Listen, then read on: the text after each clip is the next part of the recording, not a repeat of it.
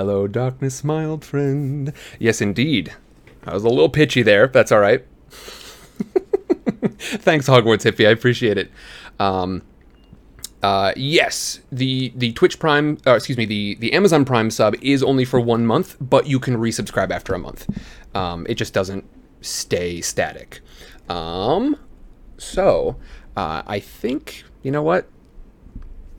I think uh, let's see who Ashmore. I think you're pretty much right. Luke expands on Ashmore's "Hello, Darkness, My Old Friend" recap to say Snape is a bad guy now. Golden Trio is going to go crazy hunting Horcruxes. Ginny, uh, Hinny slash Gary broke up ish. Um, yeah, I would say that is quite a bit of it. Um, so, of course, um, a few chapters ago, and I'm gonna I'm gonna look away from chat for a second because this chat is what gets me on these tangents. So I have to look away. I've I realized this, especially during our Dungeon World streams. I have to just look away or totally close my eyes so I'm not distracted and get on a bunch of tangents. Last time on Harry Potter Out Loud with sidecar stories, um, Dumbledore is dead.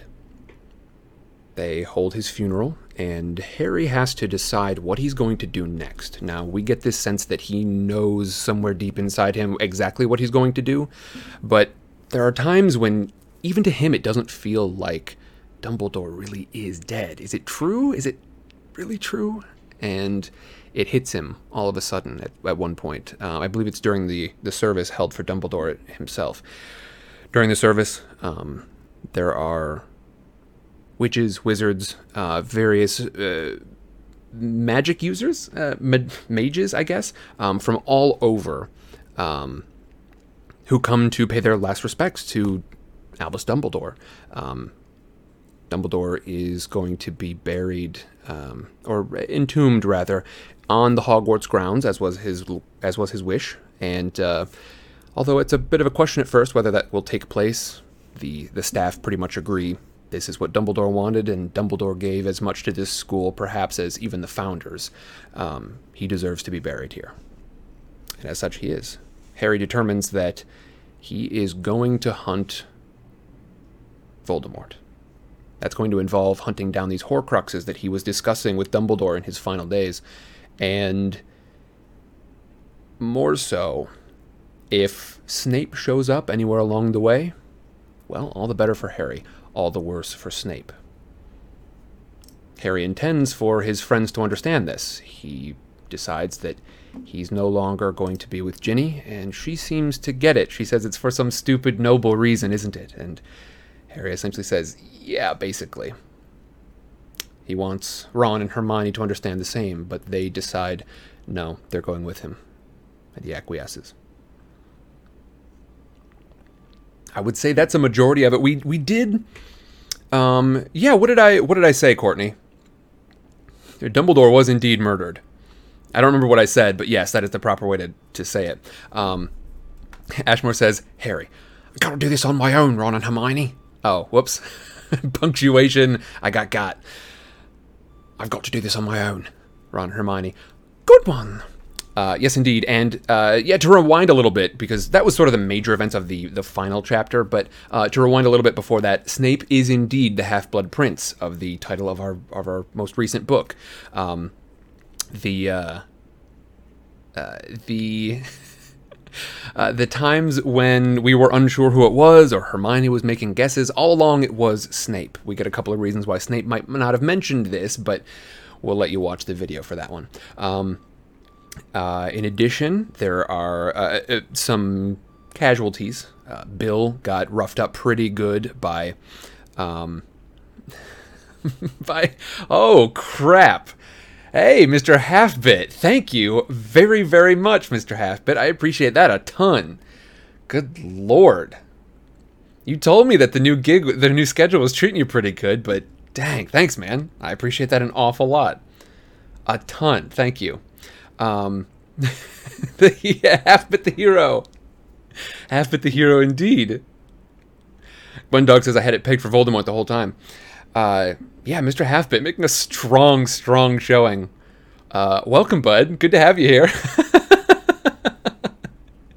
oh man, I look forward to hanging out with you again soon. Uh, um, Now I'm distracted. I got to remember where I was, but I appreciate it an awful lot. And uh, yeah, tuna. I think that's a good way to say it. Pay it forward, folks, in Twitch or just in life. And uh, right now, I think life is the one that needs it a lot. So uh, yeah, however it is you wish to wish to make it happen, do it up, Mister Halfbit.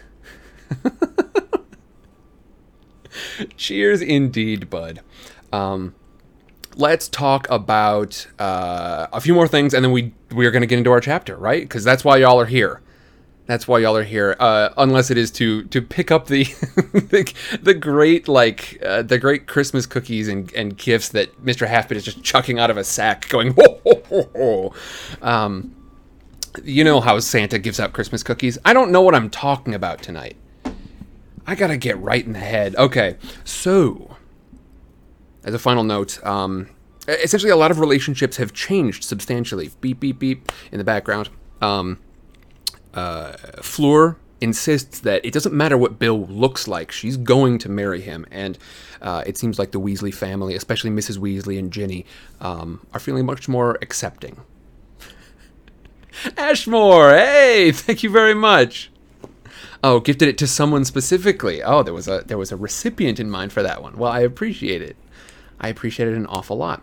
Um, uh, finally, Lupin and Tonks. They are uh, they are trying to work something out. We don't realize what it is at first, but we know that Tonks has been just sort of not right. She has been uh, melancholy and morose, and we find out that she has been wanting to have some sort of uh, more significant relationship with Lupin, and Lupin has just been feeling like these are dangerous times. I'm a dangerous person. We shouldn't.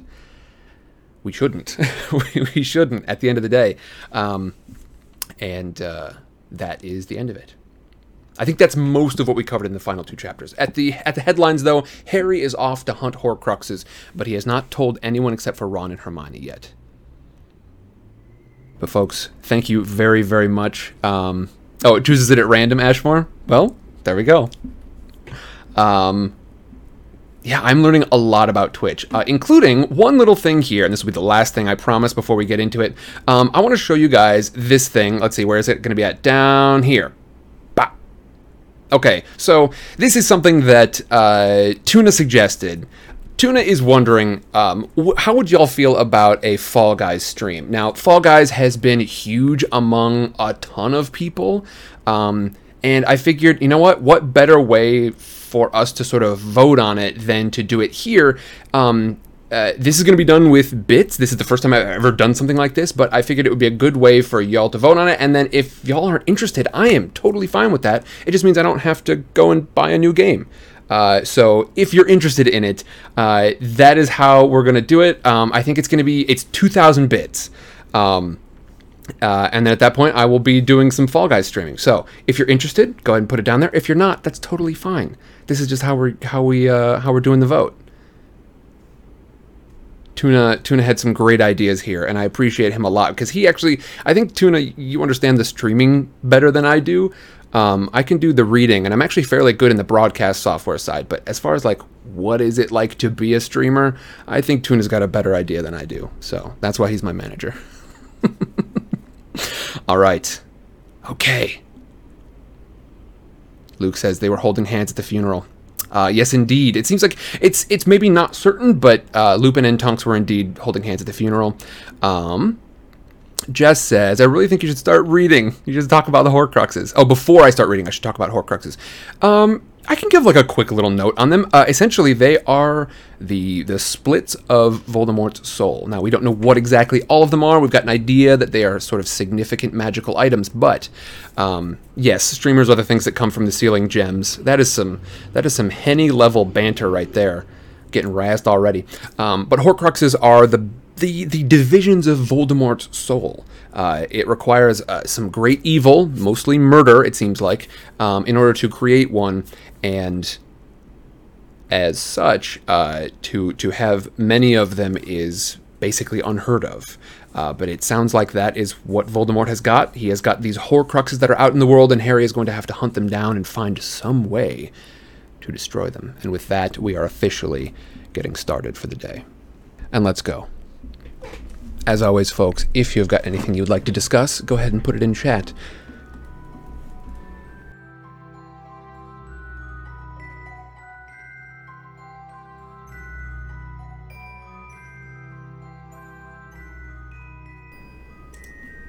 Harry Potter and the Deathly Hallows. Chapter 1 The Dark Lord Ascending.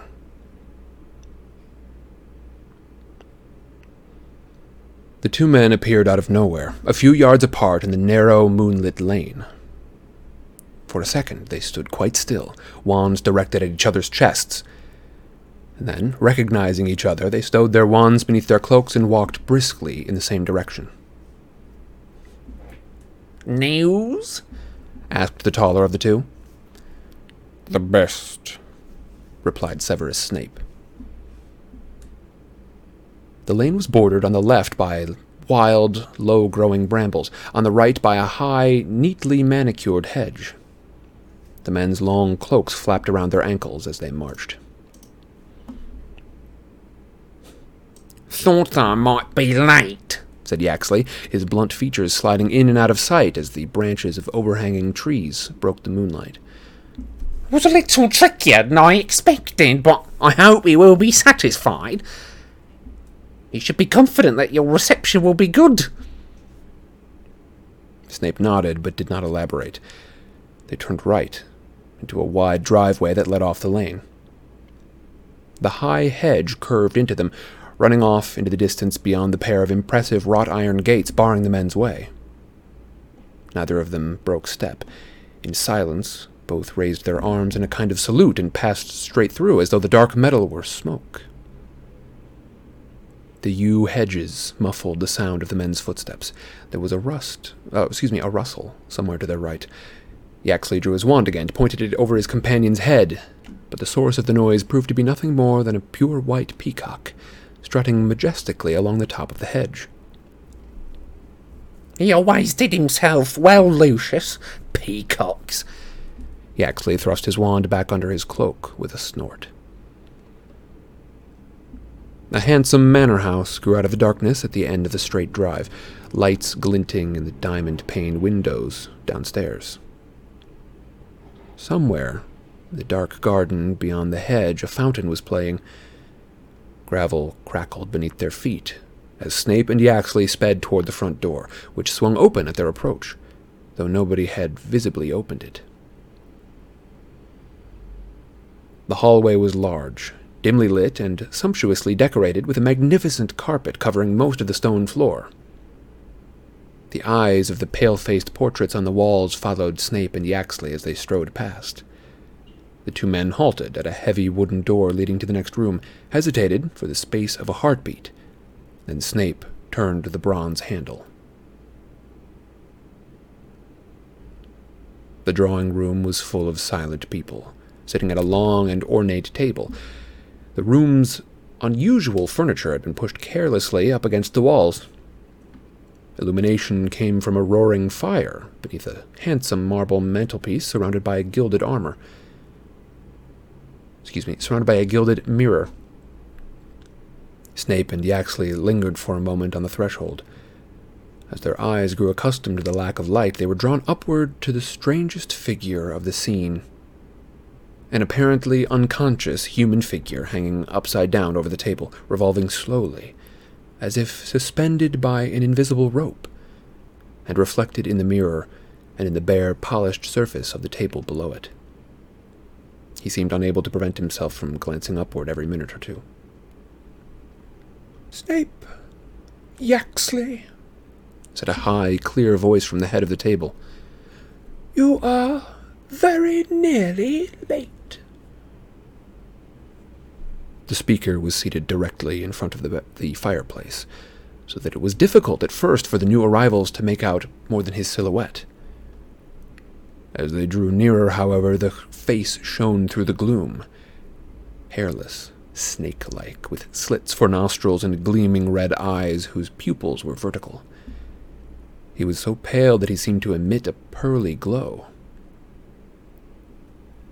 Severus, here said Voldemort, indicating the seat on his immediate right. Yaxley, beside Dolohov. The two men took their allotted places. Most of the eyes around the table followed Snape, and it was to him that Voldemort spoke first. So? My lord, the Order of the Phoenix intends to move Harry Potter from his current place of safety on Saturday night at nightfall. The interest around the table sharpened palpably. Some stiffened, others fidgeted. All gazed at Snape and Voldemort. Saturday at nightfall, repeated Voldemort. His red eyes fastened upon Snape's black ones with an intensity that some of the others looked away, apparently fearful that they themselves would be scorched by the ferocity of the gaze. Snape, however, looked calmly back into Voldemort's face, and after a moment or two, Voldemort's lipless mouth curved into something like a smile. Very good. Very good. And this information comes From the source that we discussed. said Snape.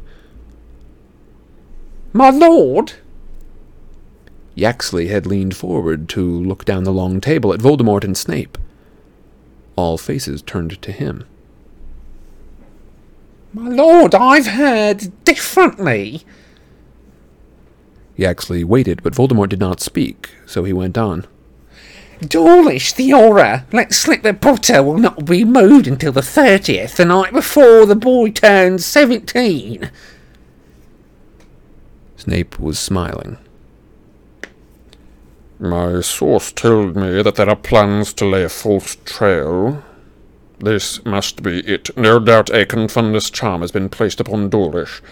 It would not be his first time. He is known to be susceptible. I assure you, my lord, Dawlish seemed quite certain. said Yaxley. If he has been confounded, naturally he is certain. said Snape. I assure you, Yaxley, that the Auror Office will play no further part in the protection of Harry Potter. The Order believes that we have infiltrated the Ministry. Well, the order's got that one right then, eh? said a squat man sitting a short distance from Yaxley. He gave a wheezy giggle that was echoed here and there along the table. Voldemort did not laugh.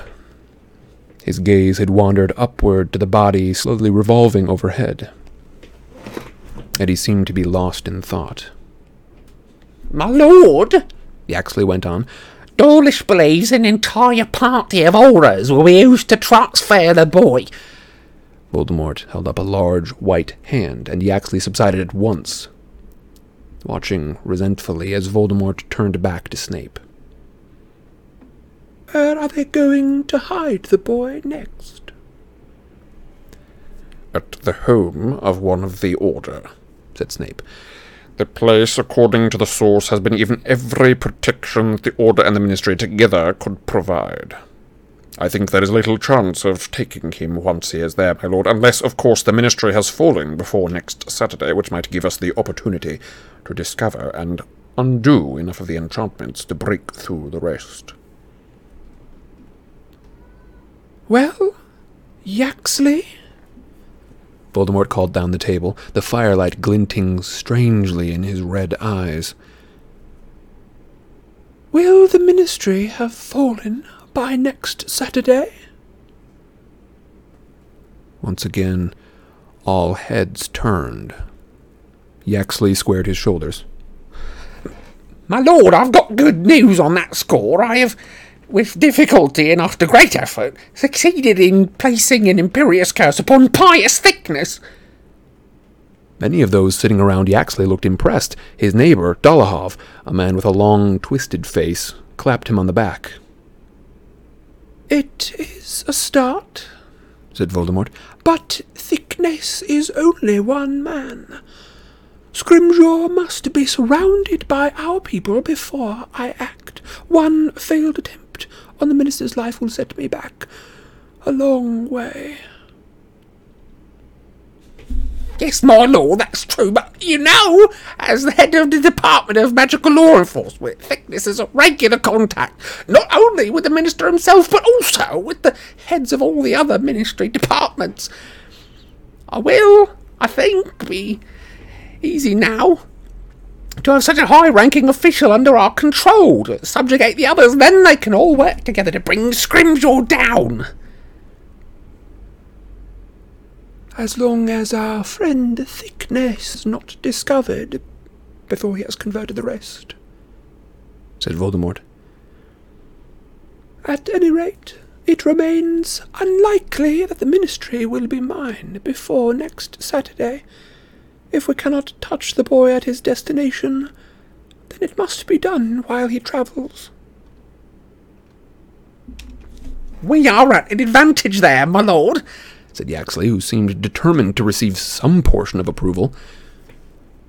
We now have several people planted within the Department of Magical Transport. If Potter operates or uses the Floo Network, we shall know immediately. He will do neither, said Snape. The Order is eschewing any form of transport that is controlled or regulated by the Ministry. They mistrust everything to do with the place. All the better, said Voldemort. He will have to move in the open. Easier to take by far. Again, Voldemort looked up at the slowly revolving body as he went on. I shall attend to the boy in person. There have been too many mistakes where Harry Potter is concerned. Some of them have been my own. That Harry Potter lives is due more to my errors than to his triumphs. The company around the table watched Voldemort apprehensively, each of them, by his or her expression, afraid that they might be blamed for Harry Potter's continued existence. Voldemort, however, seemed to be speaking more to himself than to any of them, still addressing the unconscious body above him. I have been careless, and so have been thwarted by luck and chance, those wreckers of all but the best laid plans. But I know better now. I understand those things I did not understand before. I must be the one to kill Harry Potter, and I shall be.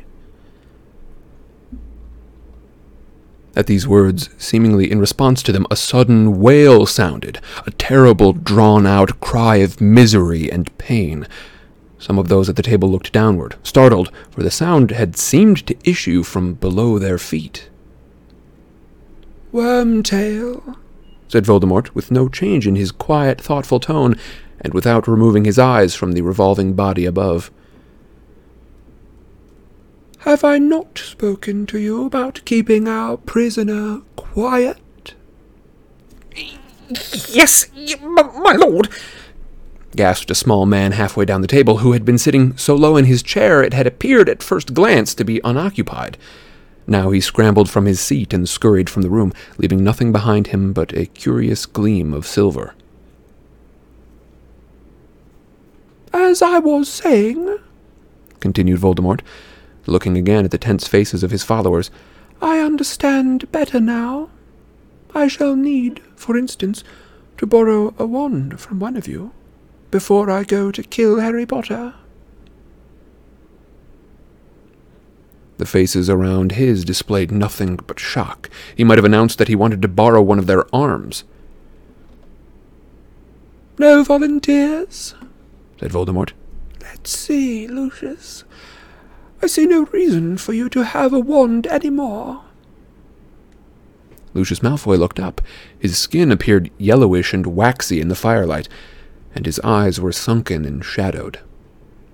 When he spoke, his voice was hoarse. My lord? Your wand, Lucius. I require your wand. I. Malfoy glanced sidelong at his wife. She was staring straight ahead, quite as pale as he was, her long blonde hair hanging down around her neck, but but beneath the table her slim fingers closed briefly on his wrist. At her touch, Malfoy put his hand into his robes, withdrew a wand, and passed it along to Voldemort, who held it up in front of his red eyes, examining it closely.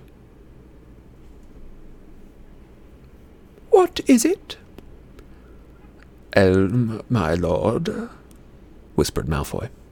And the core? Dragon. Dragon heartstring. Good. Said Voldemort. He drew out his own wand and compared the lengths. Lucius Malfoy gave an involuntary movement. For a fraction of a second, he seemed he expected to receive Voldemort's wand in exchange for his own. The gesture was not missed by Voldemort, whose eyes widened maliciously. Give you my wand, Lucius. My wand. Some of the throng sniggered. I have given you your liberty, Lucius. Is that not enough for you? But I have noticed that you and your family seem less happy of late. What is it about my presence in your home that displeases you, Lucius? Nothing, uh, nothing, my lord. Such lies, Lucius. The soft voice seemed to hiss on, even after the cruel mouth had stopped moving. One or two of the wizards barely suppressed a shudder as the hissing grew louder. Something heavy could be heard sliding across the floor beneath the table. The huge snake emerged to climb slowly up Voldemort's chair. It rose seemingly endlessly and came to a rest between Voldemort's shoulders, its neck the thickness of a man's thigh, its eyes with their vertical slits for pupils unblinking.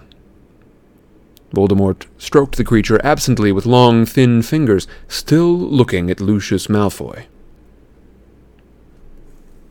Why do the Malfoys look so unhappy with their lot? Is it my return? My rise to power? Is it not the very thing they professed to desire for so many years? Of course, my lord, said Lucius Malfoy. His hand shook as he wiped sweat from his upper lip. We did desire it. We do.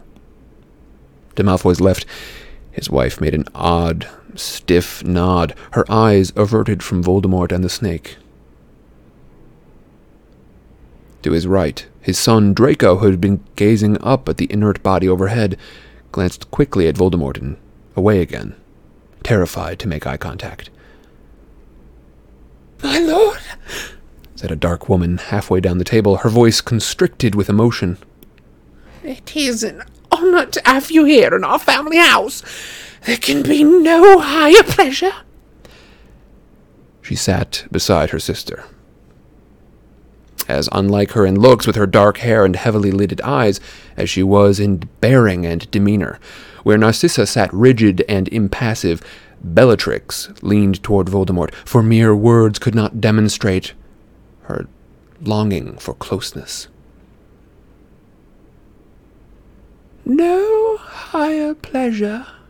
repeated Voldemort, his head tilted a little to one side as he considered Bellatrix. That means a great deal, Bellatrix, coming from you. Her face flooded with color, her eyes welled with tears of delight. My lord knows I speak nothing but the truth. No higher pleasure, even compared with that happy event I hear that has taken place in your family this week. She stared at him, her lips parted, evidently confused. I don't know what you mean, my lord. I am talking about your niece, Bellatrix, and your yours as well, Lucius and Narcissa. She has just married the werewolf, Remus Lupin. You must be so proud. There was an eruption of laughter and jeering around the table. Many leaned forward to exchange gleeful looks. A few thumped the table with their fists. The great snake, disliking the disturbance, opened its mouth and hissed angrily, but the Death Eaters did not hear it. So jubilant were they that Bellatrix and Malfoy's family were receiving such humiliation. Bellatrix's face, so recently flushed with happiness, had turned an ugly, blotchy red. She is no niece of ours, my lord. She cried over the outpouring of mirth. We, Narcissa and I, have never set our eyes on our sister since she married the Mudblood. This brat has nothing to do with either of us, nor any beast she marries. What say you, Draco? asked Voldemort, and though his voice was quiet, it clearly carried through the catcalls and jeers.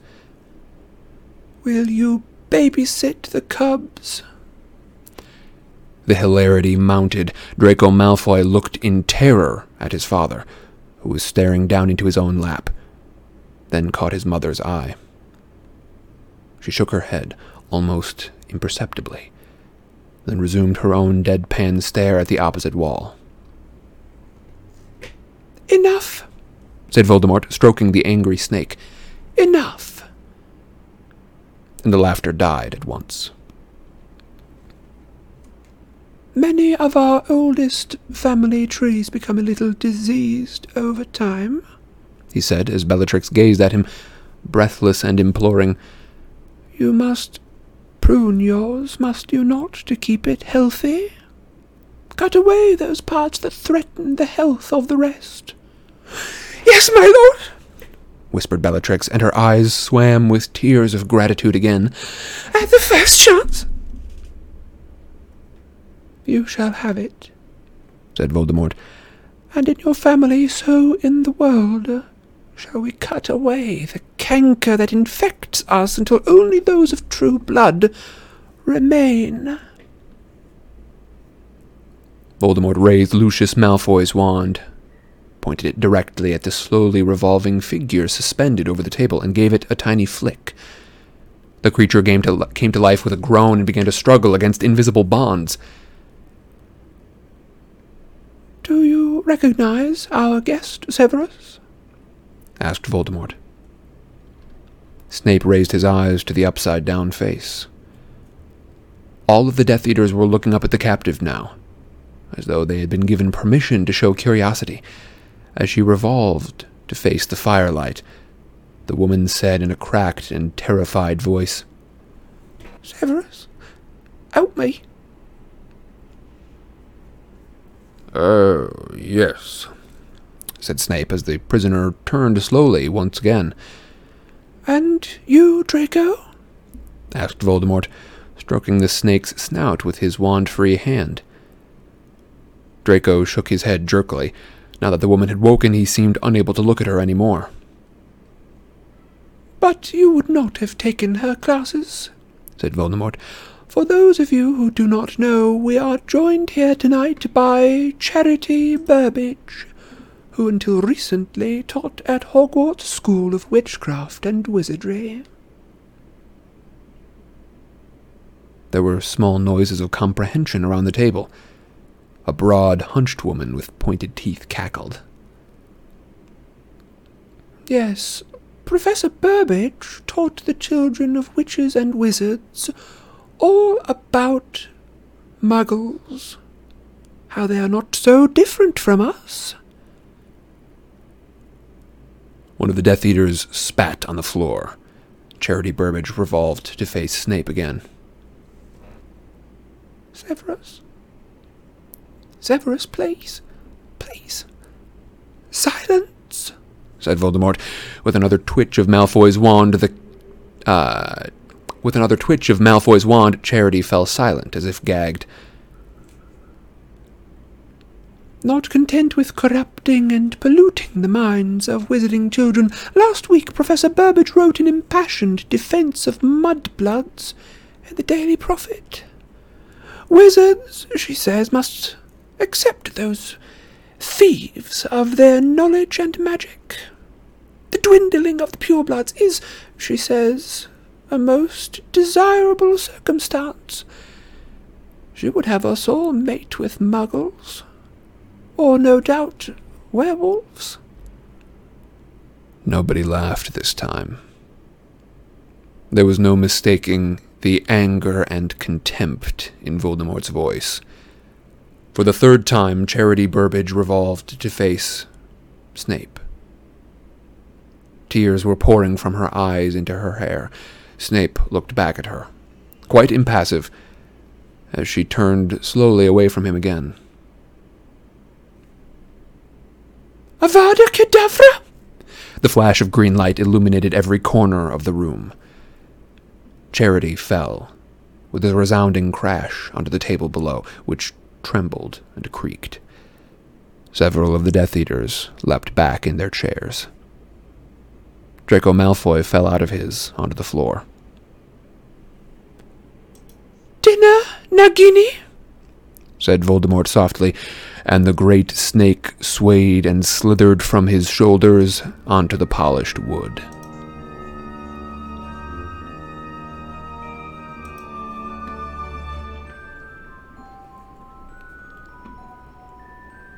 That is the end of chapter one.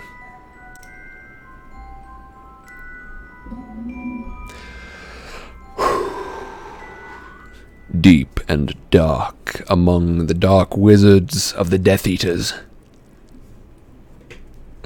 That's right, gang. Yeah, kind of a kind of a shock to the system, says Jubilee. That last piece of art compared to the other ones, um, that is kind of what I was going for um, in in adding that one at the very end. But uh, the uh, Samsonite, no epilogue. Hey, what are you referring to here? Um, but uh, yeah, the the uh, this has been indeed uh, quite the chapter, and we are doing three today. That's right, gang. Um, so I'm going to take a, a quick five minute break. I have determined that even though sometimes I don't feel like it, afterwards I always wish that I had. I'm going to take a quick five minute break here, uh, and then we're going to go into our next chapter. Uh, Ashbor says this is where you really start to pity Draco, and yes, I think I'm with you. Um, um, it- this has been uh, he, he's had a really challenging time, obviously. Um, now he agreed to some of this, uh, which puts him in a very tough position of having made some determinations. Um, before I do go and take my break, I have um, I have a request for you all. I need some help. Um, let me go to the proper. Hmm, let's see. Can I can I get it the first try? It's gonna be this one. Nope, nope, nope. It's not that one. It's gonna be. It's gonna be this one. Nope. Oh come on. Where? Oh, is it really chapter three? It's gonna be this one. I wasn't even in the right chapter. So, folks, I would like to introduce you to uh, Hestia Jones and Daedalus Diggle. I need voices for these folks. Um, so I want to see those suggestions. Um, I am going to be uh, I'm going to be away from from chat for a little while, so I'm not going to be able to see them for right now. So hold on a second before you start to put them in. But when I come back, I want to see them. All right. So this is these are the two. Hestia Jones, Daedalus Diggle. So keep an eye on them. Yeah, Luke. Um, by the way, folks, uh, another shout out to uh, a few people who have helped me out a lot here. Um, first, uh, Solderfish, my stream producer. Thank you very much, um, Solderfish. Y'all can thank for the the ability to do these streams without having to constantly like take breaks to ask, is the stream crashing? Uh, thank you very much. Um, I also want to thank uh, Tuna Sunday, obviously, for moderating, keeping everything clean, uh, ch- keeping the, the chat looking good, uh, and just helping me out in general. Uh, moderating and managing. Uh, Tuna Sunday is often the reason why stuff gets accomplished. the stuff that I talk about, oftentimes Tuna Sunday is the one who helps make it sort of a reality.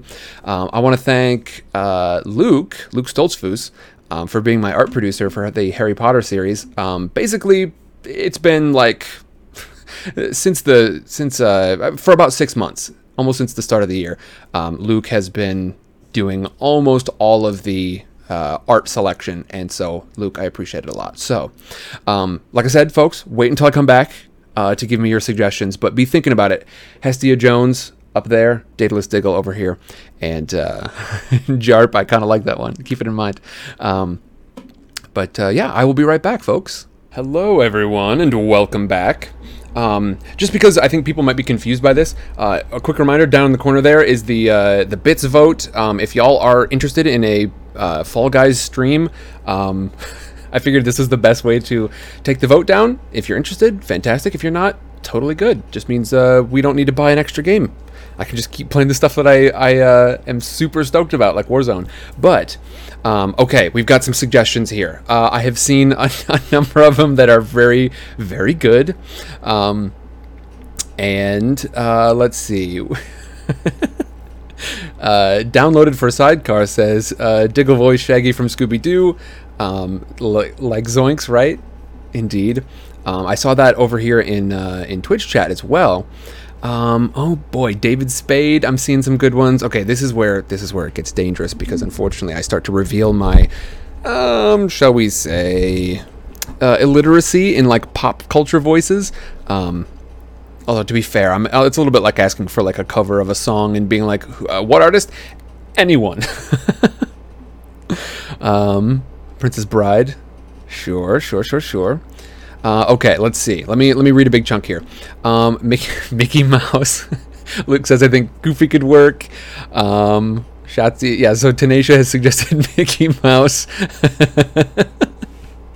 um, uh, Shotzi says that would work. Um, let's see. Uh, yeah, because he was indeed the one that was squeaky and his hat kept falling off, and he was like shaking Harry's hand violently. Um, one of the very first wizards that Harry actually meets in the Wizarding World. Uh, Diggle as Willy Wonka, says Ashmore. Hestia as Fran Fine from The Nanny. I don't know if I would be able to pull that one. Uh, Willy Wonka, which Willy Wonka are we talking here? Uh, uh, Barry Bethy says, uh, the wife of Miracle Max from the Princess Diaries? Oh, sure, sure, sure. I'm not a witch, I'm your wife. Oh boy! Uh, by the way, good luck to anyone who can pick out the voice that I chose for Yaxley. Um, it's not a great impression, much like many of the ones that I do. Hey, right, guys? Um, uh, but the uh, Luke says, "Yeah, please, not Johnny Depp." Um, the uh, um, oh shoot, uh, I would I would say of anyone who's in here, I would say that Mr. Halfbit probably has the best chance of picking out who it is. It's an unnamed character. Um, so good good luck, folks, figuring out who I picked for Yaxley. But um, Paul Newman says Jubilee. Let's see. Doc is a good one. Uh, ba, ba, ba, ba, ba, ba. Jeff says, I'd love to hear him do Goofy. Baby Zay says Inspector Gadget. uh, Jess Brown says Stewie or Peter. I'm going to assume this is uh, this is um, uh, Family Guy. Born to Runner Up has a great suggestion. Diggle as Doc from Back to the Future. I think I like that one a lot. I like that one a ton. Okay, we're doing that one. We're doing Doc from Back to the Future. Um, let's see. Uh, so we need one for her. What do we think? Fran is the only one who can do Fran. Is it uh, what is it? Fran Drescher? Is that is that right? Is that the name? I I do like the wife of Miracle Max. I'm not a witch, I'm your wife. All right, so uh, thank you, Born to Runner Up. Uh, I really like Doc from Back to the Future. That one I think I can pull off. I feel like I can I can do that one some kind of justice. What do we like for her? Max's wife would be fabulous. Please say gigawatts. Gigawatts! Marty! Marty, we've got to go! All right. Uh, George Takei. George Takei would have been a good one. That, keep that one in mind, Jubilee. George Takei is going to be a good one for somebody. I don't know who yet. Um, maybe for uh, maybe for Dirk Cresswell. Even though I was going to give that one my very best um, Matthew McConaughey impression, which you can ask uh, Mama Cass. It sort of uh, went in and out, I would say. Uh, but Tuna, thanks for getting us. Uh, let's see, exactly one percent of the way to Fall Guys. So, uh, yeah, it'll be interesting. By the way, Tuna, is Java the person I think it is, or am I have I once again been taken in by the name? Is is Java is Java somebody? Uh, shall we say associated with you? okay, gang. So we've got them. Um, let's get on to our next chapter. For anybody who is just now visiting us, I wish I could do Jessica Rabbit. I don't think I have watched it recently enough to be able to pull it off. And then there's someone like like Carrie Fisher who, with my pretty mass like very male voice box, I don't know if I could make a Carrie Fisher sound alike that just sounds any different from just Sam doing high pitched voice. Um, which is why you know you get some sort of uh, you get like uh, the Hermione's, for instance. Um, the the Hermione that I do is pretty high pitched. I did choose it intentionally because um, uh, high pitched is how she is described a number of times, or shrill um, in a couple of instances. So I, I picked that one uh, based on that. But let's talk a bit of review, shall we? What happened in our last chapter, gang? Rebel Wilson would be a pretty good one. I think we've had enough support for uh, Max's wife, Max the Max the uh, Magic Max's wife from The Princess Bride. We're gonna go with that one. Don't worry, folks. These are gonna be fairly short, but it'll be enjoyable nonetheless. I don't even think it's this chapter. I think it's gonna wait until chapter three. But I'm glad we've got it out of the way. Um, so, chapter one: The Dark Lord ascending. Um, Snape and uh, a Death Eater named Yaxley show up at what appears to be the Malfoy Manor. Um, turns out, it seems like the Death Eaters are using this as sort of a base camp that's pretty out in the open if you ask me. You know that's a that's a fairly uh, it's a fairly uh, obvious hideout right? Some one of your one of your least veiled supporters Lucius Malfoy um, housing you. So I think that sort of gives an indication of how things are here in the wizarding world. Um, the Death Eaters certainly have a foothold at this point. They're getting brave um, which ain't a good thing for evil folks you want to keep evil folks scared. Uh, Hogwarts hippie says Voldemort asks Lucius for his wand. Did I say asks? Voldemort. Uh, Hogwarts hippie says Voldemort asks Lucius for his wand. Oh, gotcha. Okay. Sometimes I'm not sure what I just said. Um, uh, but yeah, it's a Death Eater meeting. Says sloth, sloth, slosh creatures, sloth creatures. Um, it is a, a meeting of Death Eaters uh, headed by Lord Voldemort himself. He talks about how um, he is going to kill Harry Potter, but more specifically when, because he gets some information from both Snape and Yaxley. Now, it's different information. I'm gonna have to close my eyes again, otherwise Snap uh, uh, uh, chat is gonna distract me, um, and I'll go off on crazy tangents. Yaxley says that he Harry Potter is going to move on a little way down the line. That's where Yaxley has gotten his information from inside the Ministry. But Snape says no. It's actually going to be sooner than that. It's going to be on Saturday and where they're moving Harry Potter, we're not likely to be able to get to him, so we should get him in transit. And so Snape says that he, excuse me, Voldemort says that he will. He asks to borrow Lucius Malfoy's wand, um, and uh, yeah, we see we see him kill the teacher at Hogwarts of Muggle studies.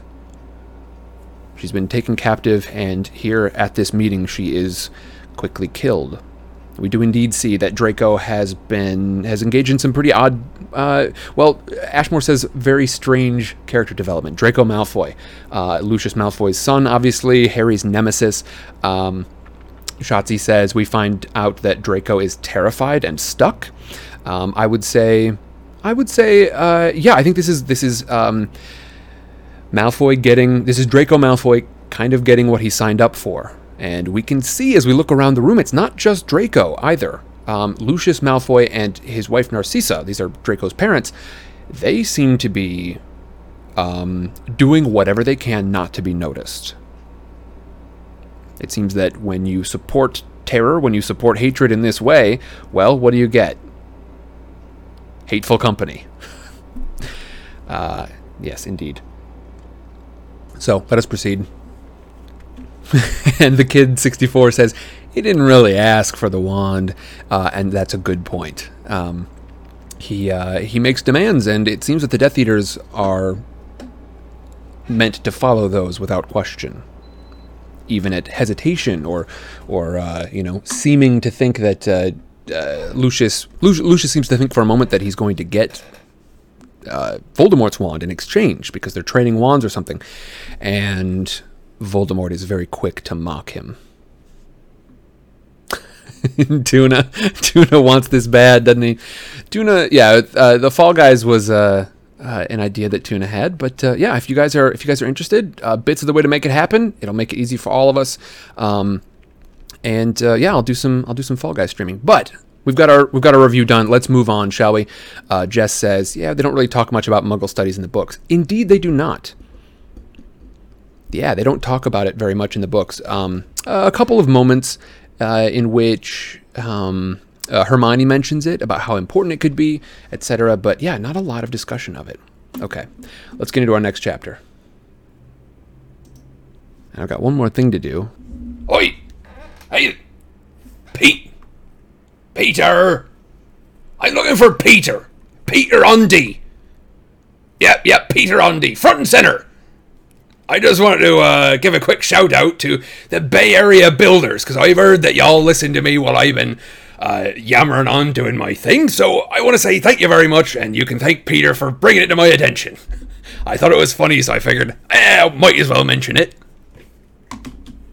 Um, let us begin, shall we?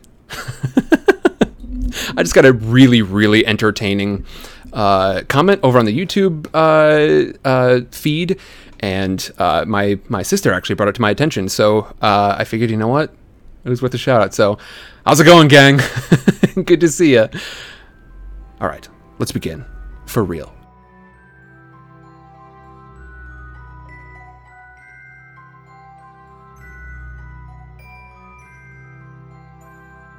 Chapter 2 In Memoriam.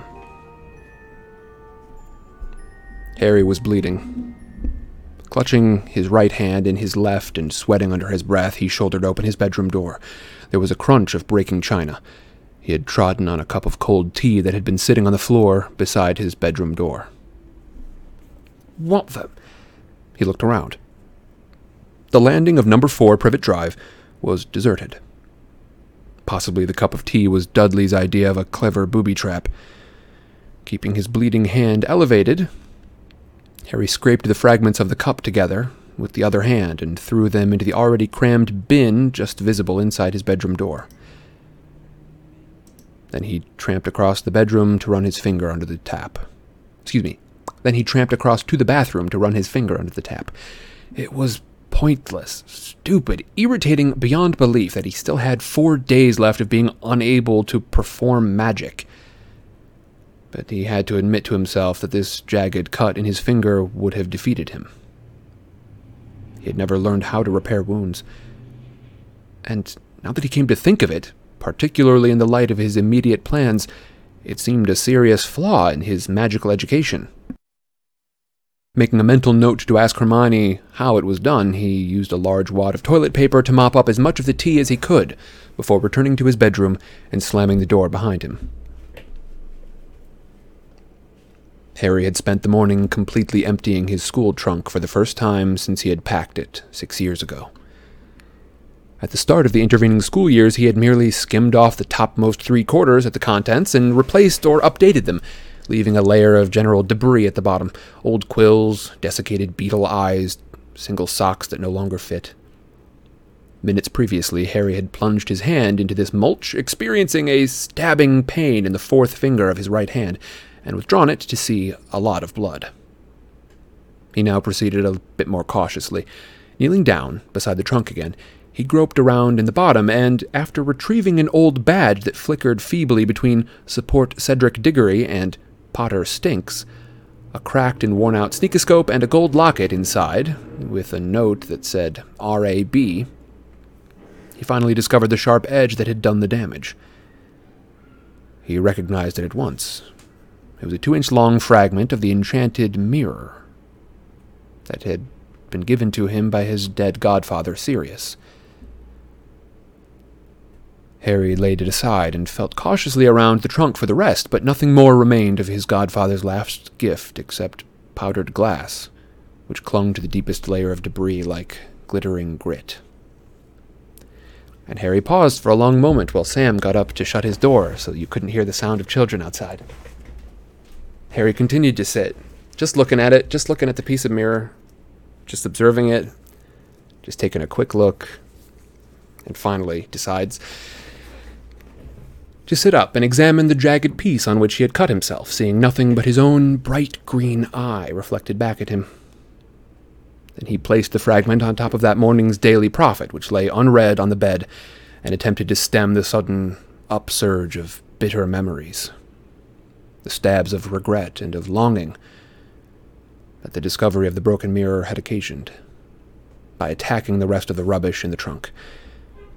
It took another hour to empty it completely, throw away the useless items, and sort the remainder into piles according to whether or not he would need them from now on.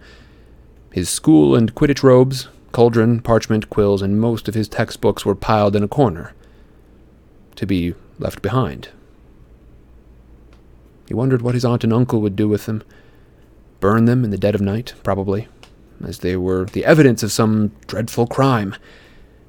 His muggle clothing, invisibility cloak, potion making kit, certain books, the photograph album Hagrid had once given him, a stack of letters, and his wand had been repacked into an old rucksack.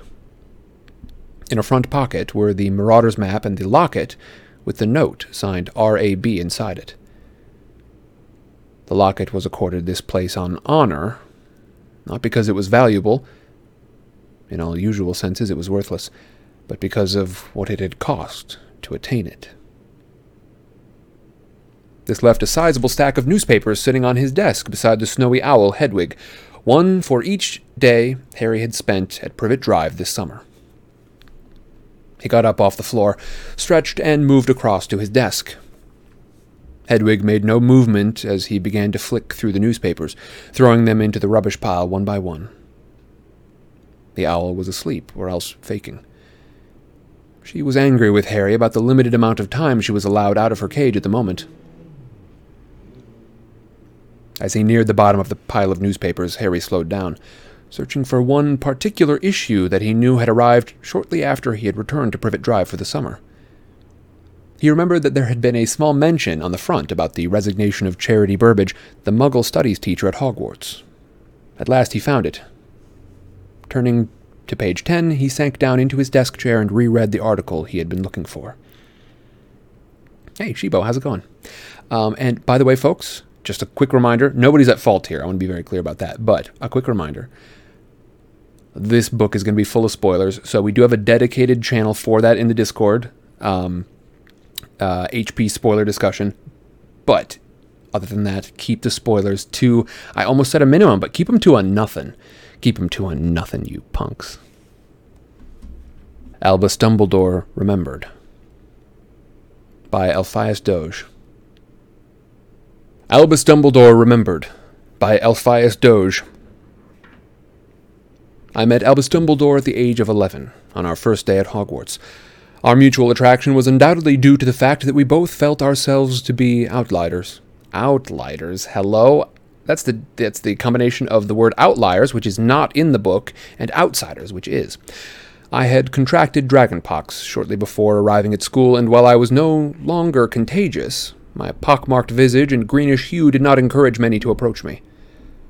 For his part, Albus had arrived at Hogwarts under the burden of an unwanted notoriety. Scarcely a year previously, his father, Percival, had been convicted of a savage and well publicized attack on three young muggles. Albus never attempted to deny that his father, who was to die in Azkaban, had committed the crime. On the contrary, when I plucked up the courage to ask him, he assured me that he knew his father to be guilty. Beyond that, Dumbledore refused to speak of the sad business, though many attempted to make him do so. Some indeed were disposed to praise his father's action and assumed that Albus too was a muggle hater. They could not have been more mistaken. As anybody who knew Albus would attest, he never revealed the remotest anti-Muggle tendency. Indeed, his determined Indeed, his determined support for Muggle rights gained him many enemies in subsequent years. In a matter of months, however, Albus's own fame had begun to eclipse that of his father. By the end of his first year, he would never again be known as the son of a Muggle hater, but as nothing more or less than the most brilliant student ever seen at the school. Those of us who were privileged to be his friends benefited from his example, not to mention his help and encouragement, with which he was always generous. He confessed to me later in life that he knew even then that his greatest pleasure lay in teaching. He not only won every prize of note that the school offered, he was soon in regular correspondence with the most notable magical names of the day, including Nicholas Flamel, the celebrated alchemist, Bathilda Bagshot, the noted historian, and Adalbert Waffling, the magical theoretician. Several of his papers found their way to learned publications such as Transfiguration Today, Challenges in Charming, and The Practical Potioneer. Dumbledore's future career seemed likely to be meteoric, and the only question that remained was when he would become Minister for Magic. Although it was often predicted in later years that he was on the point of taking the job, he never had ministerial ambitions. Three years after we had started at Hogwarts, Albus's brother, Aberforth, arrived at school. They were not alike. Aberforth was never bookish, and, unlike Albus, preferred to settle arguments by dueling rather than through reasoned argument. However, it is quite wrong to suggest, as some have, that the brothers were not friends. They rubbed along as comfortably as two such different boys could do. In fairness to Aberforth, it must be admitted that living in Albus's shadow cannot have been an altogether comfortable experience. Being continually outshone was an occupational hazard of being his friend, and could not have been any more pleasurable as a brother. When Albus and I left Hogwarts, we intended to take the traditional tour of the world together, visiting and observing foreign wizards before pursuing our separate careers. However, tragedy intervened. On the very eve of our trip, Albus's mother Kendra died, leaving Albus the head and sole breadwinner of the family. I postponed my departure long enough to pay my respects at Kendra's funeral, then left for what was now to be a solitary journey. With a younger brother and sister to care for, and little gold left to them, there could no longer be any question of Albus accompanying me. That was the period of our lives when we had least contact. I wrote Albus, describing, perhaps insensitively, the wonders of my journey, from narrow escapes from chimeras in Greece to the experiments of Egyptian alchemists. His letters told me little of his day to day life, which I guessed to be frustratingly dull for such a brilliant wizard. Immersed in my own experiences, it was with horror that I learned toward the end of my year's travels that yet another tragedy had stuck had struck the Dumbledores the death of his sister, Ariana. Though Ariana had been in poor health for a long time, the blow, coming so soon after the loss of their mother, had a profound effect on both of her brothers. All those closest to Albus, and I count myself as one of that lucky number, agree that Ariana's death and Albus's feeling of personal responsibility for it, though of course he was guiltless, left their mark upon him forever. I returned home to find a young man who had experienced a much older person's suffering. Albus was more reserved than before, much less light-hearted. To add to his misery, the loss of Ariana had led not to a renewed closeness between Albus and Aberforth, but to an estrangement. In time, this would lift. In later years, they re-established, if not a close relationship, then certainly a cordial one. However, he rarely spoke of his parents or of Ariana from then on, and his friends learned not to mention them. Other quills will describe the triumphs of the following years. Dumbledore's innumerable contributions to the state of wizarding knowledge, including his discovery of the twelve uses of dragon's blood, will benefit generations to come, as will the wisdom he displayed in the many judgments that he made while chief warlock of the Wizengamot. They say, still, that no wizarding duel ever matched that between Dumbledore and Grindelwald in 1945. Those who witnessed it have written of the terror and the awe that they felt as they watched these two extraordinary wizards do battle. Dumbledore's triumph and its consequences for the wizarding world are considered a turning point in magical history, to match the introduction of the International Statute of Secrecy or the downfall of He Who Must Not Be Named. Albus Dumbledore was never proud or vain. He could find something to value in anyone, however apparently insignificant or wretched, and I believe that his early losses endowed him with such great humanity and sympathy. I shall miss his friendship more than I can say, but my loss is as nothing compared to the wizarding world's. Sorry, gang. the things that some folks choose to be proud of, I don't understand. that Albus Dumbledore was the most inspiring and the best loved of all Hogwarts headmasters cannot be in question. He died as he lived, working always for the greater good, and, to his last hour, as willing to stretch out a hand to a small boy with dragonpox as he was on the first day that I met him.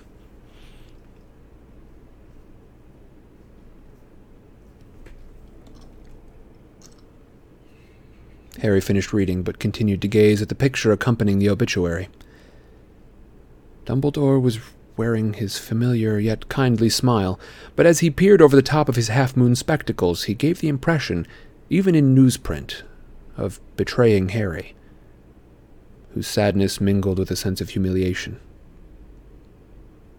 He had thought he knew Dumbledore quite well, but ever since reading his obituary, he had been forced to recognize that he had barely known him at all. Never once had he imagined Dumbledore's childhood or youth. It was as though he had sprung into being as Harry had known him, venerable and silver haired and old. The idea of a teenage Dumbledore was simply odd, like trying to imagine a stupid Hermione or a friendly blast ended Skrewt. He had never thought to ask Dumbledore about his past. No doubt it would have felt strange, impertinent even, but after all, it had been common knowledge that Dumbledore had taken part in that legendary duel with Grindelwald, and Harry had not thought to ask Dumbledore what it had been like, nor about any other of his famous achievements. No, they had always discussed Harry. Harry's past, Harry's future, Harry's plans, and it seemed to Harry now, despite the fact that his future was so dangerous and uncertain, that he had missed irreplaceable opportunities when he had failed to ask Dumbledore more about himself even though the only personal question he had ever asked the headmaster was also the only one he suspected Dumbledore had not answered honestly. What do you see when you look in the mirror? I. I see myself holding a pair of thick woolen socks. After several minutes' thought, Harry tore the obituary out of the prophet, folded it carefully, and tucked it inside the first volume of Practical Defensive Magic and its use against the dark arts. Then he threw the rest of the newspaper into the rubbish pile and turned to face the room. It was much tidier. Harry moved across the room, slid the mirror fragment off of today's prophet, and unfolded the newspaper. He had merely glanced at the headline when he had taken the rolled up paper from the delivery owl early that morning and thrown it aside after it had said nothing about Voldemort. Harry was sure that the ministry was leaning on the Daily Prophet to suppress news about Voldemort. It was only now, therefore, that he saw what he had missed. Across the bottom half of the front page, a smaller headline was set over a picture of Dumbledore striding along looking harried. Dumbledore. The truth at last? Coming next week, the shocking story of the flawed genius considered by many to be the greatest wizard of his generation. Stripping away the popular image of serene, silver bearded wisdom, Rita Skeeter reveals the disturbed childhood, the lawless youth, the lifelong feuds, and the guilty secrets that Dumbledore carried to his grave. Why was the man tipped to be Minister of Magic? Content to remain a mere headmaster? What is the real purpose of the secret organization known as the Order of the Phoenix? How did Dumbledore really meet his end? The answers to these and many more questions are explored in the explosive new biography, The Life and Lies of Albus Dumbledore by Rita Skeeter. Exclusively interviewed by Betty Braithwaite, page 13 inside. Harry ripped open the paper and found page 13. The article was topped with a picture showing another familiar face. A woman wearing jeweled glasses with elaborately curled blonde hair, her teeth bared in what was clearly supposed to be a winning smile, wiggling her fingers up at him. Doing his best to ignore this nauseating image, Harry read on. In person, Rita Skeeter is much warmer and softer than her famously ferocious quill portraits might suggest. Greeting me in the kitchen of her hallway home, she leads me straight on for a cup of tea, a slice of pound cake, and, it goes without saying, a steaming vat of freshest gossip. Uh, and at this point, because this is going to be a long news article, and it doesn't, this is not the voice of, uh, well, maybe this is the voice of Betty Braithwaite, Betty Braithwaite, but um, it will get confused. So I'm just going to read it. Keep in mind, uh, this is a news article. Well, of course, Dumbledore is a biographer's dream, says Skeeter. Such a long, full life, I'm sure my book will be the first of very, very many. Skeeter was certainly quick off the mark. Her 900 page book was completed a mere four weeks after Dumbledore's mysterious death in June. I asked her how she managed this super fast feat. Oh, and you've been a journalist as long as I have, working to a deadline is second nature. I knew the Wizarding World was clamoring for the full story, and I wanted to be the first to make that need met. Make that need met is uh, just, you know, Sidecar Sam's slick way of trying to trying to wrangle back a sentence that got away from me. We're going to continue. The book reader is just me in disguise. It's right. That's right, folks. My real name is indeed Betty Braithwaite. Um, don't dox me like this ever again.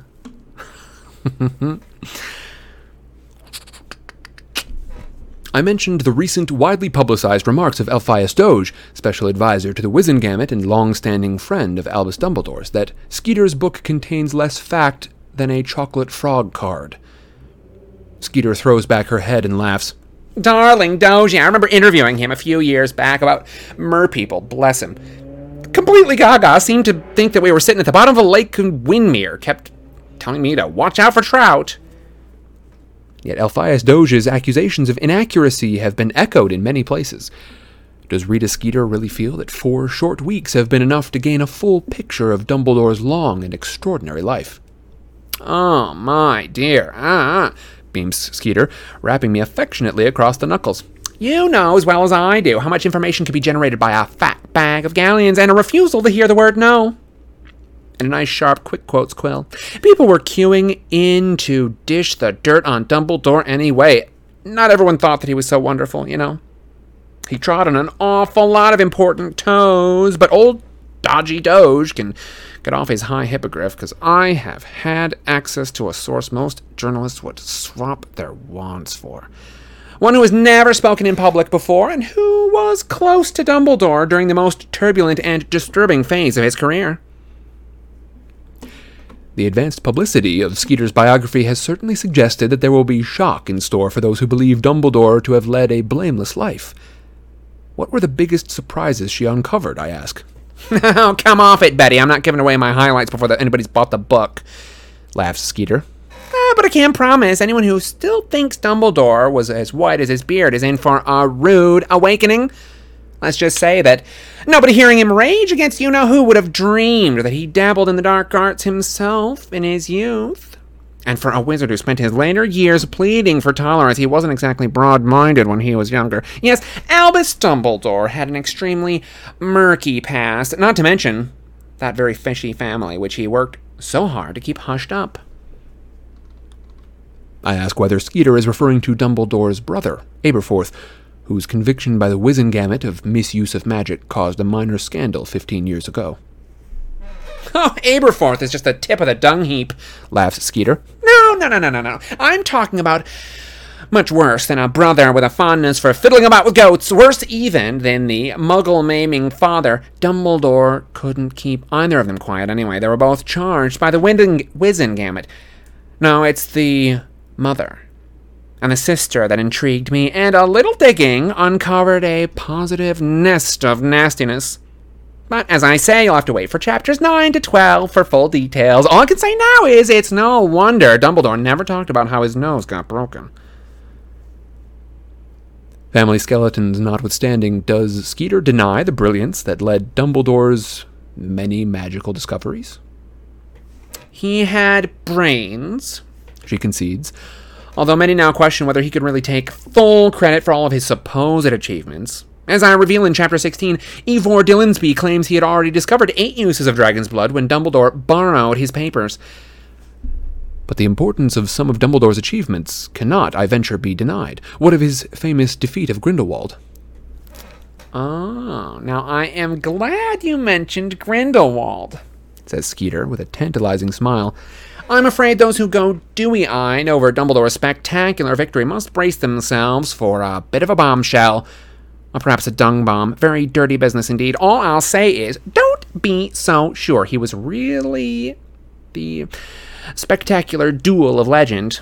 After they've read my book, people may be forced to concede that Grindelwald simply conjured a white handkerchief from the end of his wand and came quietly. Skeeter refuses to give any more away on this intriguing subject, so we turn instead to the relationship that will undoubtedly fascinate her readers more than any other.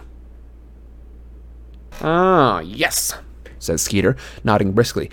I devote an entire chapter to the whole Potter Dumbledore relationship. It's been called unhealthy, even sinister. Again, your readers will have to buy my book for the whole story, but there is no question that Dumbledore took an unnatural interest in Potter from the word go. Whether that was really in the boy's best interest, eh, we'll see. It's certainly been an open secret that Potter has had a most troubled adolescence. I ask whether Skeeter is still in touch with Harry Potter, whom she so famously interviewed last year. A breakthrough piece in which Potter spoke exclusively of his convictions that you know who had returned. Oh boy. Oh, yes, we've developed a close bond, said Skeeter. Poor Potter has few real friends, and we met at one of the most testing moments of his life, the Triwizard Tournament. I'm probably one of the only people alive who can say that they know the real Harry Potter. Which leads us neatly to the many rumors still circulating about Dumbledore's final hours. Does Skeeter believe that Potter was there when Dumbledore died? Well, I don't want to say too much. It's all in the book. But the eyewitnesses inside Hogwarts Castle say Potter was running away from the scene moments after Dumbledore fell, jumped, or was pushed. Potter gave evidence later against Severus Snape, a man against whom he had a notorious grudge. Is everything as it seems? Is it for the wizarding community to decide once they've read my book? On that intriguing note, I take my leave. There can be no doubt that Skeeter has quilled an instant bestseller. Dumbledore's legions of admirers, meanwhile, may be trembling at what is soon to emerge about their hero.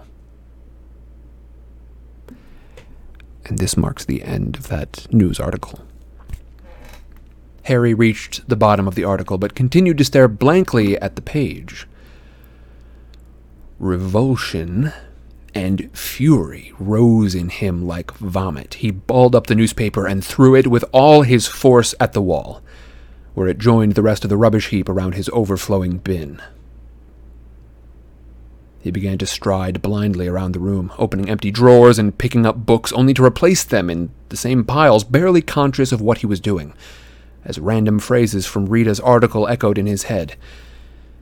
An entire chapter to the whole Potter Dumbledore relationship. It's been called unhealthy, even sinister. He dabbled in the dark arts himself in his youth. I've had access to a source most journalists would swap their wands for. Lies! Harry bellowed and through the window he saw the next door neighbor, who had paused to restart his lawnmower, look up nervously. Harry sat down hard on the bed. The broken bit of mirror danced away from him. He picked it up and turned it over in his fingers, thinking. Thinking of Dumbledore, and the lies with which Rita Skeeter was defaming him. A flash of the brightest blue. Harry froze his cut fingers slipping on the jagged edge of the mirror again. He had imagined it. He must have done. He glanced over his shoulder, but the wall was a sickly peach color of Aunt Petunia's choosing. There was nothing blue there for the mirror to reflect. He peered into the mirror fragment again and saw nothing but his own bright green eye looking back at him. He had imagined it. There was no other explanation. Imagined it because he had been thinking of his dead headmaster.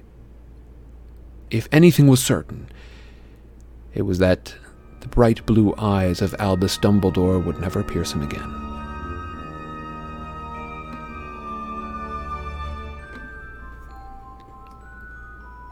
There's the end of chapter 2, gang.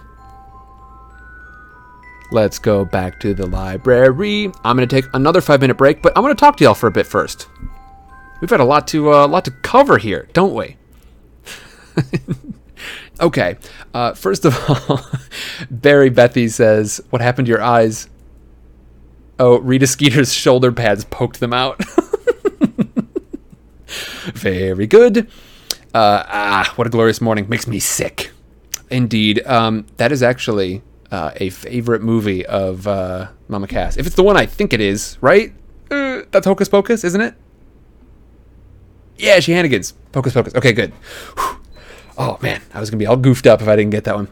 Um, Luke says, question. Should we actually feel like Dumbledore is a good dude, or even that he's good to Harry? Um, and uh, you know, of course, we're as as we've seen here, we're going to learn more about Dumbledore, even though he is not with us anymore. But um, I think let's let's of course keep it to what we understand about Dumbledore right now. Let's let's stay out of spoiler territory. Um, and uh, yeah, what do we think about Dumbledore thus far? Um, ask Sam. He's the Muggle liaison. Liaison. Creepy watchers. no, I don't mind lurkers. I'm okay with it. If you're here and you're not chatting, hello, good to have you here. I hope you're having a good one. Um, a muck, a muck, a muck. Let's see. Ashmore says Dumbledore is a human. He makes mistakes, and I think that is a good point. Ten- uh, Tenacia says I feel Dumbledore is good. He just withheld a lot of information from Harry. Um, I think I think this this idea of mistakes is important. Now, I am not. Uh, I, I've talked a bit in the past how I think that um, the titles of good and evil for people is um, reductive to the point where it's counterproductive. Um, I think sort of labeling an entire person good uh, makes us more willing to accept the things that they have, the accept any evil they might perpetrate, and I think the the uh, the the uh, ascribing the title of evil to somebody makes us both unable to see any good in them, and also um, has the the the additional effect that it's harder to figure out where they came from or why certain things come up because I don't think evil all comes from one spot. I think it sort of comes from selfishness, and that just takes too many forms to to really understand if we just blanket it all underneath evil. Um, Jezzy is wondering what Hogwarts house I'm in, and uh, after getting a couple of different tests done and getting a couple of different answers, I think I can pretty calmly, calmly, pretty confidently call myself um, a Ravenclaw. I feel pretty pretty good calling myself a Ravenclaw. Um, in my head, I think it matters. I think I would have requested it like Harry um, back in that in that period of my life, and uh, yeah, I think I've talked a little bit before as well about how I've got this theory that the the sorting hat is not just like not just there to sort you into archetypes, but to build four sort of individual groups. Um, uh, who will benefit from a lot of different uh, from a lot of variation much in the same way that you know Hermione probably if it were just going based by archetype Hermione probably would have been a, a Ravenclaw. You know what I mean? Got a Slytherin Shatsy says knew it bookish reporter. Jess says I think Dumbledore wanted to shelter Harry a bit um, yeah, we talked about the prophecy from the last book. Um, uh, Jess continues. Uh, also, Dumbledore is an adult and Harry is a child. Most adults don't tell children everything. Yeah, and I think. Uh, sorry, I got a little sidetracked, but I think the idea of Dumbledore being human and making mistakes, I think. Um, uh, much in the same way that it is reductive to the point of being counterproductive uh, to call someone good, I think it's the same thing to call someone perfect. Pope, nobody's perfect. Er. Um, but uh, yeah, I think I think looking at Dumbledore as as perfect is what gets a lot of folks in trouble, and uh, I think Harry is kind of feeling that right now.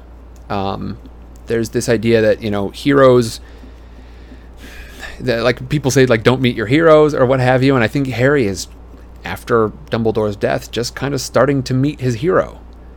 Up until then, you know, Dumbledore has been um, a source of advice, a source of guidance and direction, um, and uh, and some knowledge. But Harry, as he's expressing here, didn't really know Dumbledore, did he?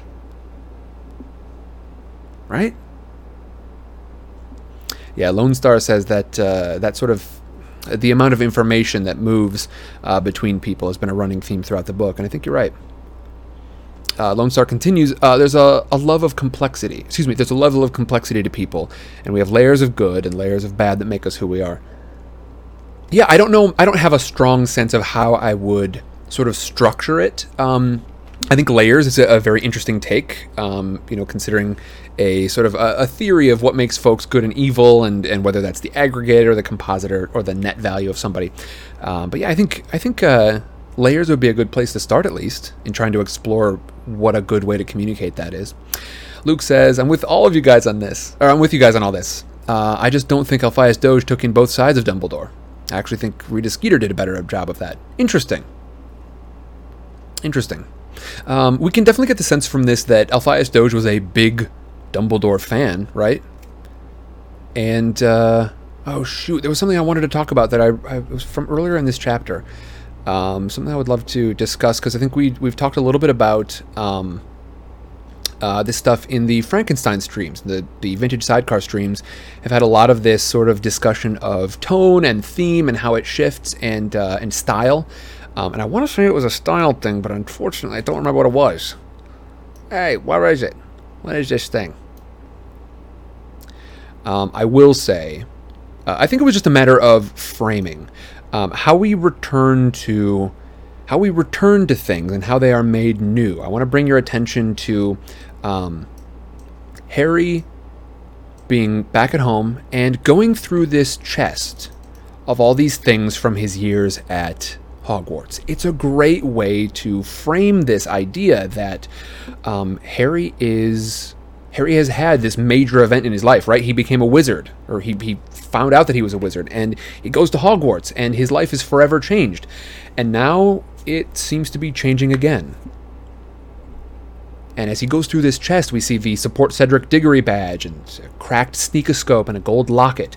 Um, we see all of these artifacts from his time at Hogwarts.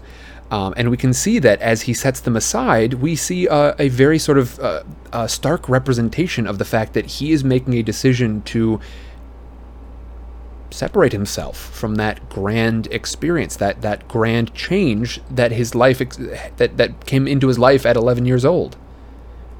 Mama Porkchop says, "I like the switch," and I think I do too. I remembered, by the way, what it was. It was uh, in in uh, it was actually in the first chapter. One more thing I want to talk about before I take my five minute break here.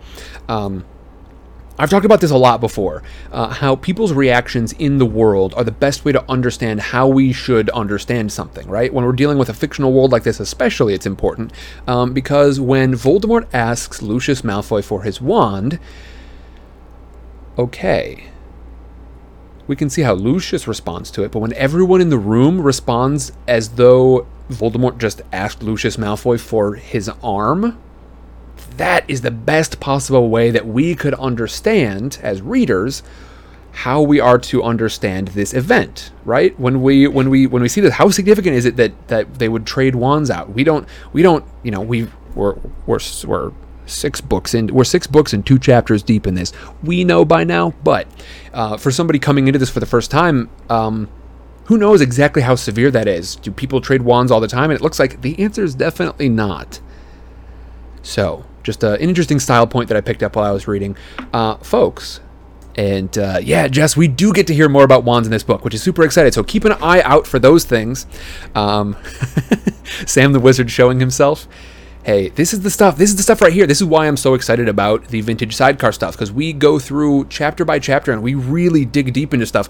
Last time we talked about how the book Frankenstein is Mary Shelley's challenge to God. that is the sort of stuff we get into. I hope you will join me. We do that on, that one on Tuesdays, but for right now, uh, I will see you all in five minutes. It has been an absolute pleasure so far, and I very much look forward to continuing. SpongeBob is not a no, it is not. Oh, lives in a cupboard under the stairs. Harry Potter. Digital Prec seems like a nice nightmare. Oh, pre-K, gotcha. digital, digital. Yer, my name is. I'm Alastor Moody, and I be teaching digital prec. Oh man. Teach secondary, much less of an issue. Gotcha. Oh boy, oh boy, oh boy. Hello, everybody. Uh, so now that we are back into it, um, let's do a let's do a quick review of our other chapters. But first, a quick review of the the new voices we're going to be introducing here. Um, Hestia Jones is going to be uh, Max's wife from uh, Magic Max's wife from um, uh, what's it called? Princess Bride. And Daedalus Diggle is going to be Doc from Back to the Future. Tuna. See, I knew it. I knew this was how it was going to be. Tuna. Tuna is Tuna is just desperate for me to play Fall Guys. I see right through you, Tuna. I know exactly what's happening. Tuna's trying to wrangle me into it. Um, uh, but that's what the uh, that's what the vote is down there in the corner. This is the last time I'll mention it, but uh, that over there is the the bits vote for um, for Fall Guys. So um, that's all I got. Says Tuna. that's all I got. I'm empty. That's it. I'm spent. Tanisha says, uh, I once had a teacher from Romania who told all the kindergartners she was a vampire so they wouldn't cause chaos in her class. Oh man, any of y'all, any of the rest of y'all tried it? Oh, uh, 50 bits just to one up tuna. By the way, uh, the bidding war between Jarp and tuna, I appreciate. you may be able to one up tuna in bits, Jarp, but you will never one up tuna in my heart. um, and that is perfectly fair, Courtney. Yeah, it's just to uh, just a, a good way to gauge interest. If y'all are interested in a Fall Guys stream, because I will definitely do. I'll do. I mean, I'll do more than one if you uh, if y'all fill up that meter. Again, it's gauging interest. If you don't fill up the meter, I have absolutely no problem with it. It's just a good way to uh, gauge interest. Uh, let us proceed, shall we? Um, so we've got our voice review in. Uh, we've got a bidding war for Fall Guys, and uh, we have got chapter three coming up. What did we see in chapter two? Well, uh, Harry, we, we return to Harry. We got another one of those little those little stylistic things where we are no longer with Harry to start the book out. In the books in the past, of course, we would start every book with Harry, often in this very same bedroom. Um, and kind of as a mark of the changing wizarding world around us, uh, we have another book in which we do not start with Harry. We start with the Death Eaters. We start with Voldemort. Um, maybe something that sort of uh, speaks to the connection between the two of them. Good stylistic stuff. It, it sets up a nice tone for the rest of the book where we know, we have an idea of what they're planning. We just don't know how they intend to accomplish it, who is on their side. It gives us a sense that we understand the, the threat is real, but it's quiet and secretive and insidious.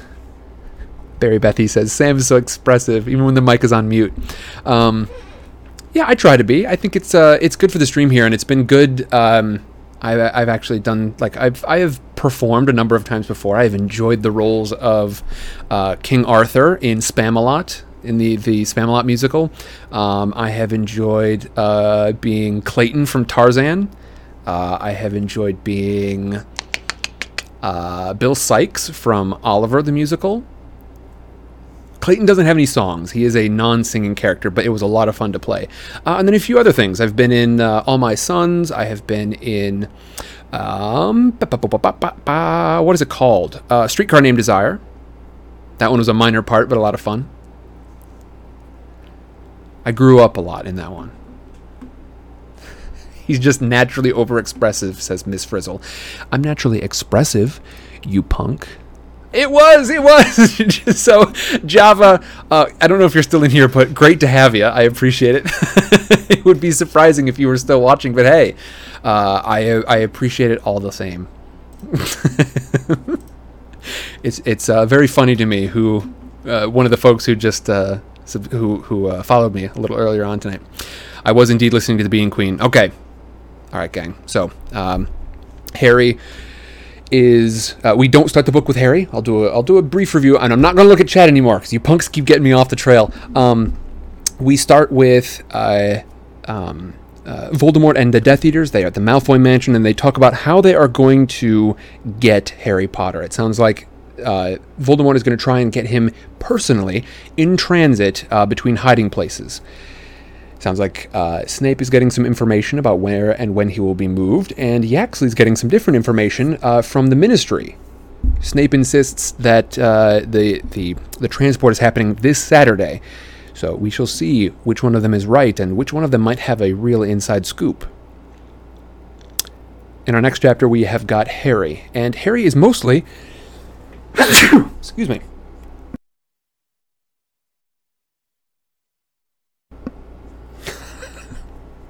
What are you doing in here? Talk about Samuel, he can't see us. I assure you that I can. Thanks, Shotzi. Um, the the um. Uh, the newspapers that Harry is reading. He's got the Daily Prophet, a few copies of it. Um, he's looking for any information about Voldemort or Death Eaters, but he gets the sense that uh, perhaps we're seeing a little bit more that uh, of what we saw last minister. Uh, maybe Scrimgeour is asking the Daily Prophet to keep things a little bit quiet, make it seem like they're doing a good job, sort of give people confidence. Um, perhaps uh, trying to make it look like the numbers are a little bit better than they actually are. Does anybody feel me? Um, meanwhile, at the bottom of the page, he finds that Rita Skeeter has put together um, sort of a, a, response almost to Elphias Doge. Now, Elphias Doge, uh, being a prominent magical figure in the world here, um, has essentially written a glowing obituary of the character of Albus Dumbledore, what, it, what, what he was like as a person. And in this review of Albus Dumbledore, he glows. Dumbledore is kind and uh, to a fault, and um, absolutely willing to see the best in people, willing to see something good in everyone. Um, and then later on that page, Rita Skeeter is hawking her new book, The Life and Lies of Albus Dumbledore, in which, uh, during this interview, um, she expresses that this book is going to lay out some of her investigative journalism about Albus Dumbledore and how he was not quite the glowing figure that people believe him to be. She says that Elphias Doge is uh, dodgy or crazy or something, um, but not to be trusted, and uh, throws some signerious, some signerious, some that's serious and significant at the same time. Um, a lot of my words like to just decide to they they both sort of shoot the gap at the same time. They end up coming out at the same time, which is exciting. Y'all get to witness the uh, what what do we call it the the puttering portmanteau machine that is uh, Sidecar Sam during these streams. Um, as we progress through this story, um, she throws into she throws into shadow um, Dumbledore's accomplishments, including his battle with Grindelwald. Um, throws sh- some shade at uh, his magical discoveries, such as the twelve uses for dragon's blood. Um, and then on the quote, I say quote. Now I'm not going to be able to find the quote, but uh, we shall call it. Um, uh, it's the relationship between Harry and Dumbledore. Uh, people have called it. Um, I want to get the quote. It's a it's a pride thing now. I'm gonna I'm gonna admit it fully. It's definitely a pride thing. It has been called unhealthy, even sinister. End quote. So uh, she claims to have this inside source. Harry is terribly, terribly angered by all this and cuts himself uh, on accident twice in the same chapter uh, on this piece of broken mirror from the bottom of his trunk, the one given to him by his godfather, Sirius Black, and who suddenly, uh, in which he suddenly sees a bright blue eye. But that's impossible. Well, heck, we're a sidecar cult, says Shotzi. cult followings do indeed uh, come up, and um, I think you, you look at Twitter on any particular day, and you can see some of those cult followings sort of realizing how bad it is to get so deeply invested in someone's inherent goodness. Um, but, folks, no more on Twitter. Let's proceed, shall we? I think we're in good shape. The cult of Scooter Patrol. it's not a cult. It's not a cult.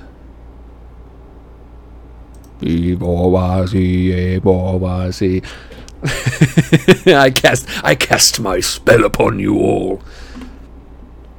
Hey, if you want more of me being crazy wizards um, than you can get in your average Harry Potter reading, go ahead and check out Chat Plays Dungeon World. It's on Wednesdays, and it's an awful lot of fun. Here we go, gang.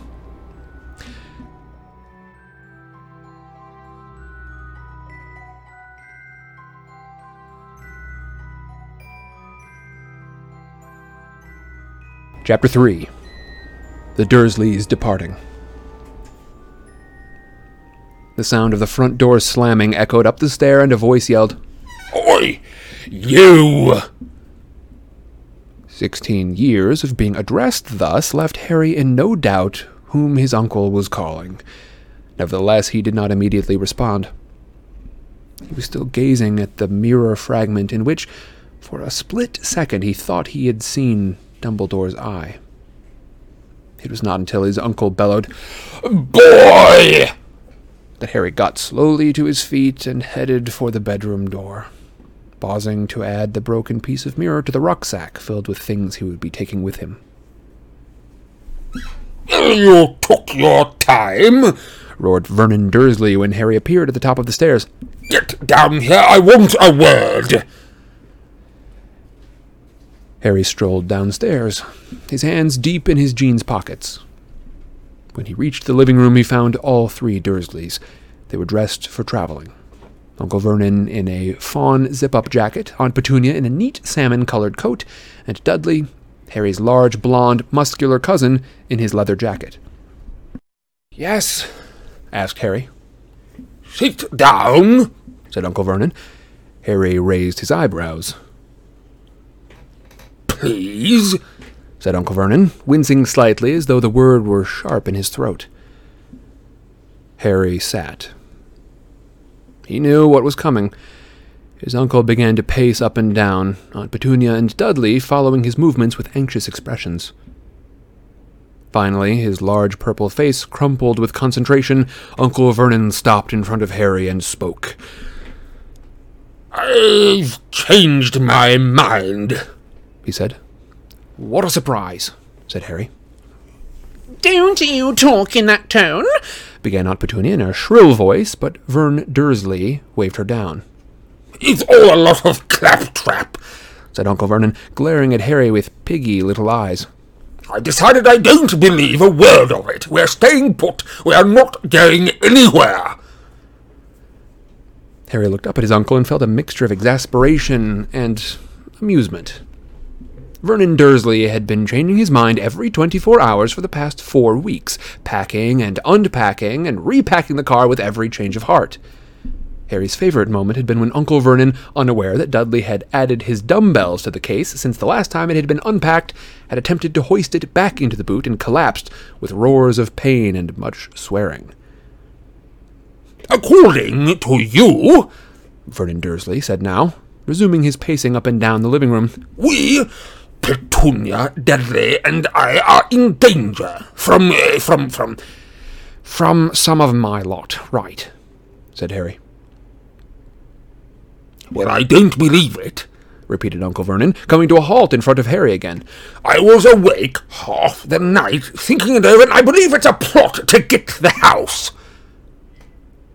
The house, repeated Harry. What what house? This house? Shrieked Uncle Vernon, the vein in his forehead starting to pulse.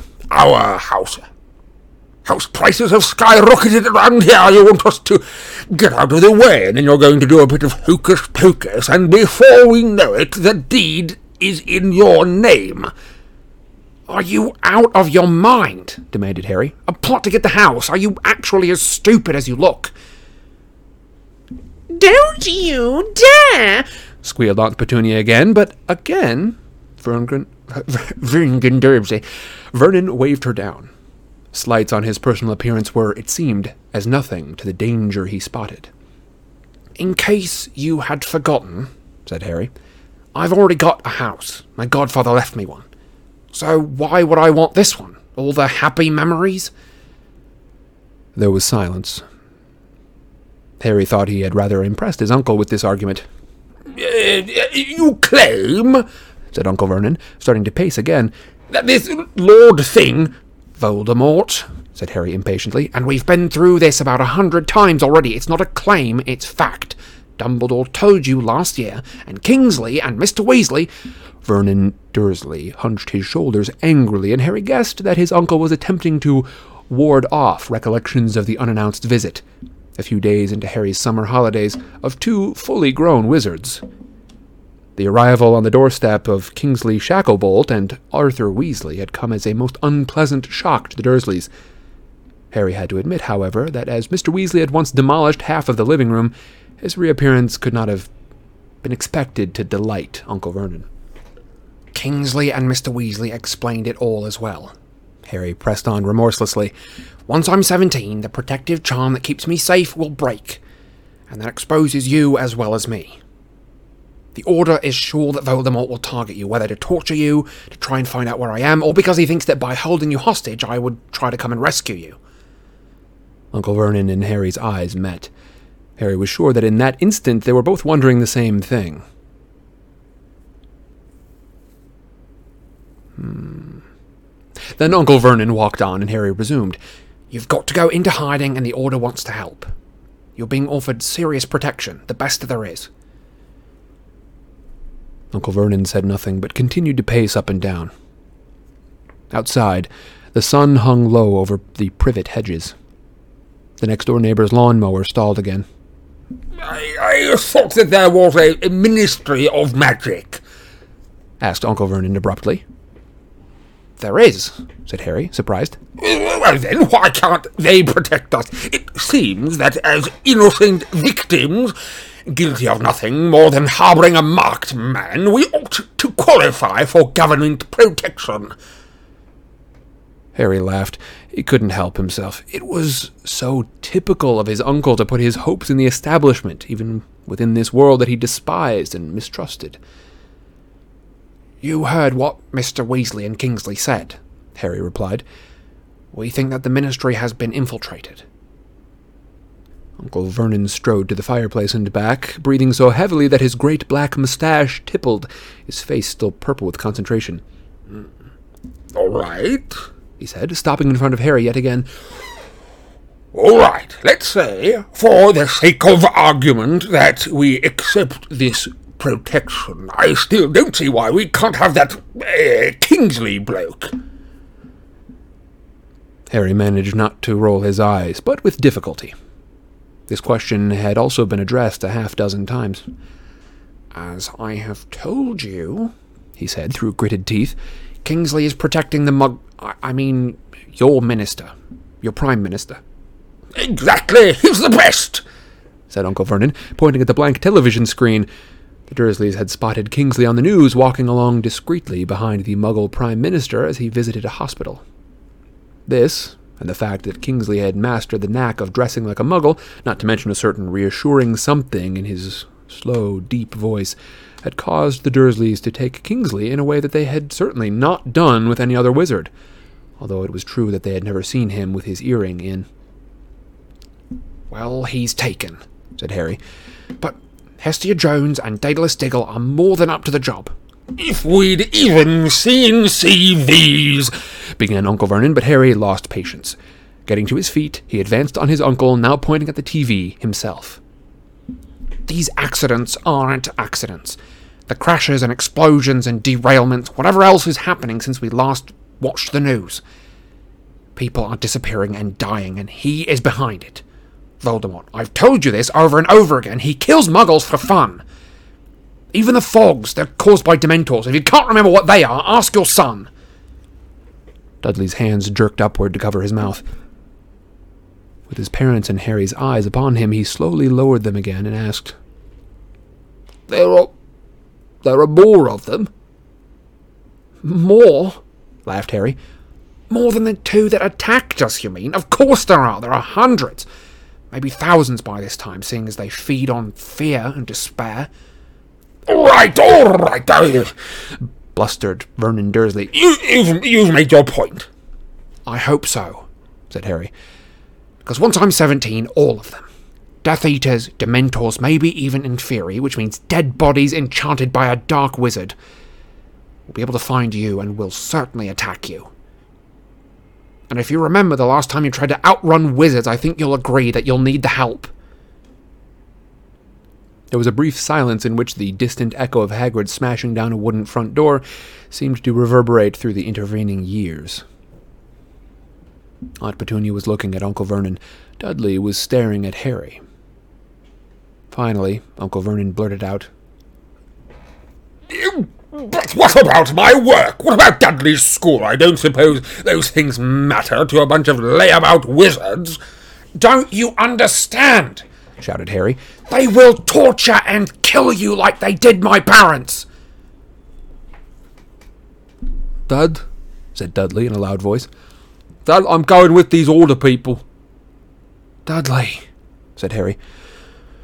Oh, for the first time in your life, you're talking sense. He knew the battle was won. If Dudley was frightened enough to accept the order's help, his parents would accompany him. There could be no question of being separated from their Duddykins. Harry glanced at the carriage clock on the mantelpiece. They'll be here in about five minutes. he said, and when none of the Dursleys replied, he left the room. The prospect of parting, probably forever, from his aunt, uncle, and cousin was one that he was able to contemplate quite cheerfully. But there was nevertheless a certain awkwardness in the air. What did you say to one another at the end of sixteen years' solid dislike? Back in his bedroom, Harry fiddled aimlessly with his rucksack, then pointed a couple of uh, bronze nuts through the. Oh, what? then poked a couple of brown nuts through the bars of Hedwig's cage. They fell with dull thuds to the bottom, where she ignored them. We're leaving soon, really soon, Harry told her. And then you'll be able to fly again. The doorbell rang. Harry hesitated, then headed back out of his room and downstairs. It was too much to expect Hestia and Daedalus to cope with the Dursleys on their own. Harry Potter! squeaked an excited voice the moment Harry had opened the door, and a small man in a mauve top hat and a sweeping deep bow. An honor as ever! Thanks, Daedalus. said Harry, bestowing a small and embarrassed smile upon the dark haired Hestia. It's really good of you to do this. They're through here. My aunt and uncle and cousin. Oh, good day to you, Harry Potter's relatives! said Daedalus happily, striding into the living room. The Dursleys did not look at all happy to be addressed thus. Harry half expected another change of mind. Dudley shrank nearer to his mother at the sight of the witch and wizard.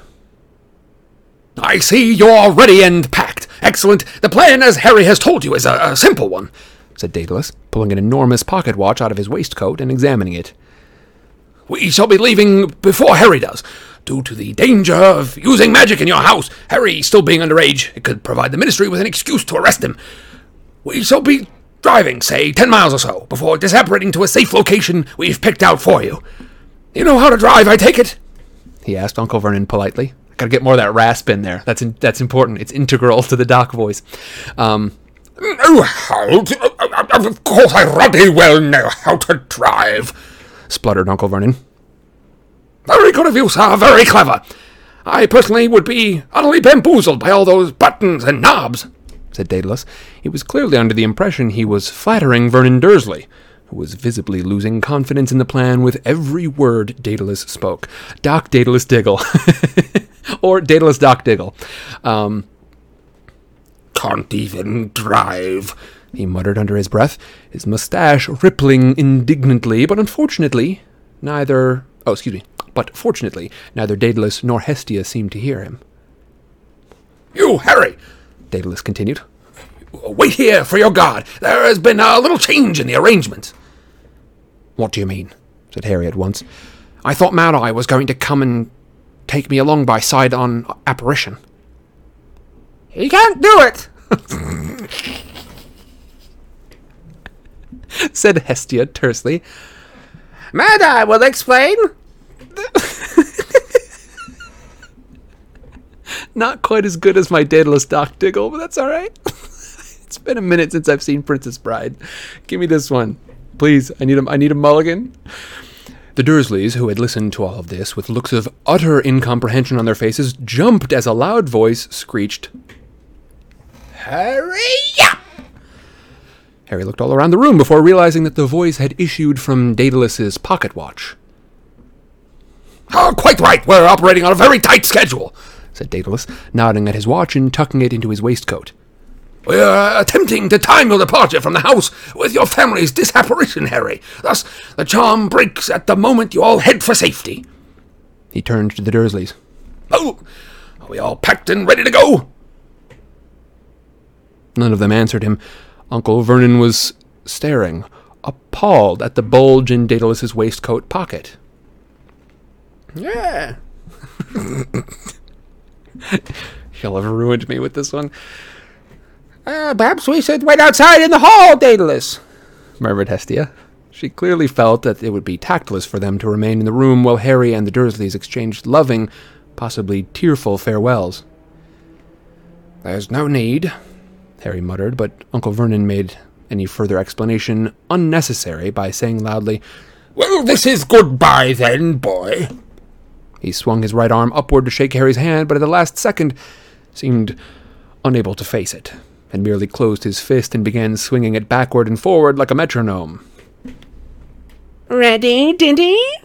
asked Aunt Petunia, fussily checking the clasp on her handbag so as to avoid looking at Harry altogether. Dudley did not answer, but stood there with his mouth slightly ajar, reminding Harry a little of the giant, Grawp. Eh, Come along then, said Uncle Vernon. He had already reached the living room door when Dudley mumbled, I don't understand. What don't you understand, Popkin? asked Aunt Petunia, looking up at her son. Dudley raised a large ham like hand to point at Harry. Why isn't he coming with us? Uncle Vernon and Aunt Petunia froze where they stood, staring at Dudley as though he had just expressed a desire to become a ballerina. What? said Uncle Vernon loudly. Why is it he coming too? asked Dudley. Uh, well, he. he doesn't want to. said Uncle Vernon, turning to glare at Harry and asking, You don't want to, do you? Not in the slightest, said Harry. There you are. Uncle Vernon told Dudley. Now, come on, we're off. He marched out of the room. They heard the door open, but Dudley did not move, and after a few faltering steps, Aunt Petunia stopped too. What now? barked Uncle Vernon, reappearing in the doorway. It seemed that Dudley was struggling with concepts too difficult to put into words. After several moments of apparently painful internal struggle, he said, Well, where's he going to go? Aunt Petunia and Uncle Vernon looked at each other. It was clear that Dudley was frightening them. Hestia Jones broke the silence. But surely you know where your nephew is going. She asked, looking bewildered. Certainly we know, said Uncle Vernon. He's off with some of your lot, isn't he? Right, Dudley, let's get in the car. You heard the man. We're in a hurry. Again, Vernon Dursley marched as far as the front door, but Dudley did not follow. Off with some of our lot? Hestia looked outraged. Harry had met this attitude before. Witches and wizards seemed stunned that his closest relatives took so little interest in the famous Harry Potter. It's fine, Harry assured her. It doesn't matter, honestly. It doesn't matter, repeated Hestia, her voice oh, rising ominously. Don't these people realize what you've been through? What dangers you're in? The unique position you hold in the heart of anti-Voldemort movement?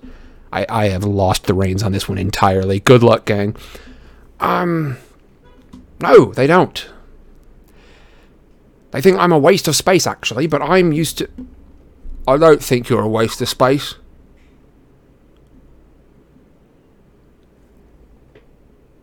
If Harry had not seen Dudley's lips move, he might not have believed it.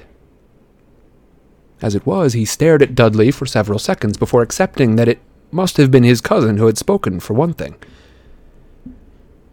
Dudley had turned red. Harry was embarrassed and astonished himself. Well, uh. Thanks, Dudley. Again, Dudley appeared to grapple with thoughts too unwieldy for expression before mumbling, You saved my life.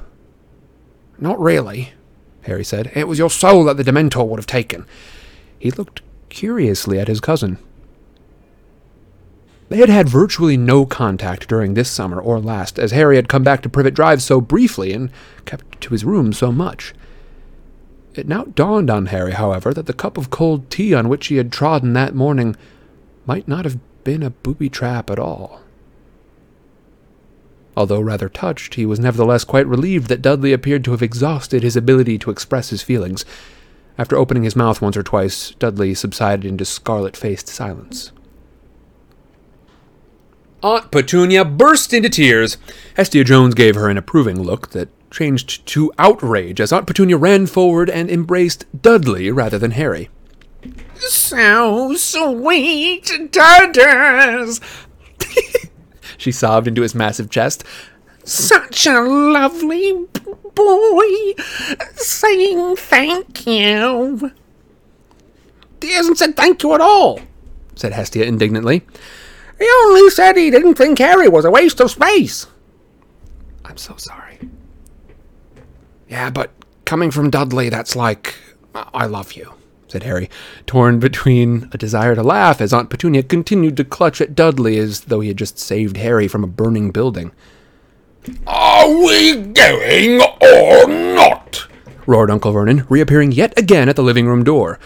I thought we were on a tight schedule. Uh, yes, yes, we are. said Daedalus Diggle, who is going to redeem me, in spite of my terrible, terrible Max voice, uh, who had been watching this scene with an air of amusement and now seemed to pull himself together. Uh, we really must be off, Harry. He tripped forward and wrung Harry's hand with both of his own. Good luck. I hope we meet again. The hopes of the wizarding world rest upon your shoulders. Oh, said Harry. Right. Thanks, Farewell, Harry. said Hestia, also grasping his hand. Our thoughts go to you. I hope everything's okay, said Harry, with a glance toward Aunt Petunia and Dudley. Oh, I'm sure we'll end up the best of chums. said Daedalus lightly, waving his hat as he left the room. Hestia followed him. Dudley gently released himself from his mother's clutches and walked toward Harry, who had to suppress an urge to threaten him with magic. Then Dudley held out his large pink hand. Blimey, Dudley, said Harry over Aunt Petunia's renewed sobs. did the Dementors blow a different personality into you? I don't know, muttered Dudley. See you, Harry. Yeah, said Harry, taking Dudley's hand and shaking it. maybe. Take care, Big D. Dudley nearly smiled and then lumbered from the room. Harry heard his heavy footfalls on the graveled drive, and then a car door slammed. Aunt Petunia, whose face had been buried in her handkerchief, looked around at the sound. She did not seem to have expected to find herself alone with Harry. Hastily stowing her wet handkerchief into her pocket, she said, Well, goodbye. And marched toward the door without looking at him. Goodbye. said Harry. She stopped and looked back. For a moment, Harry had the strangest feeling that she wanted to say something to him. She gave him an odd, tremulous look and seemed to teeter on the edge of speech, but then, with a little jerk of her head, she bustled out of the room after her husband and son.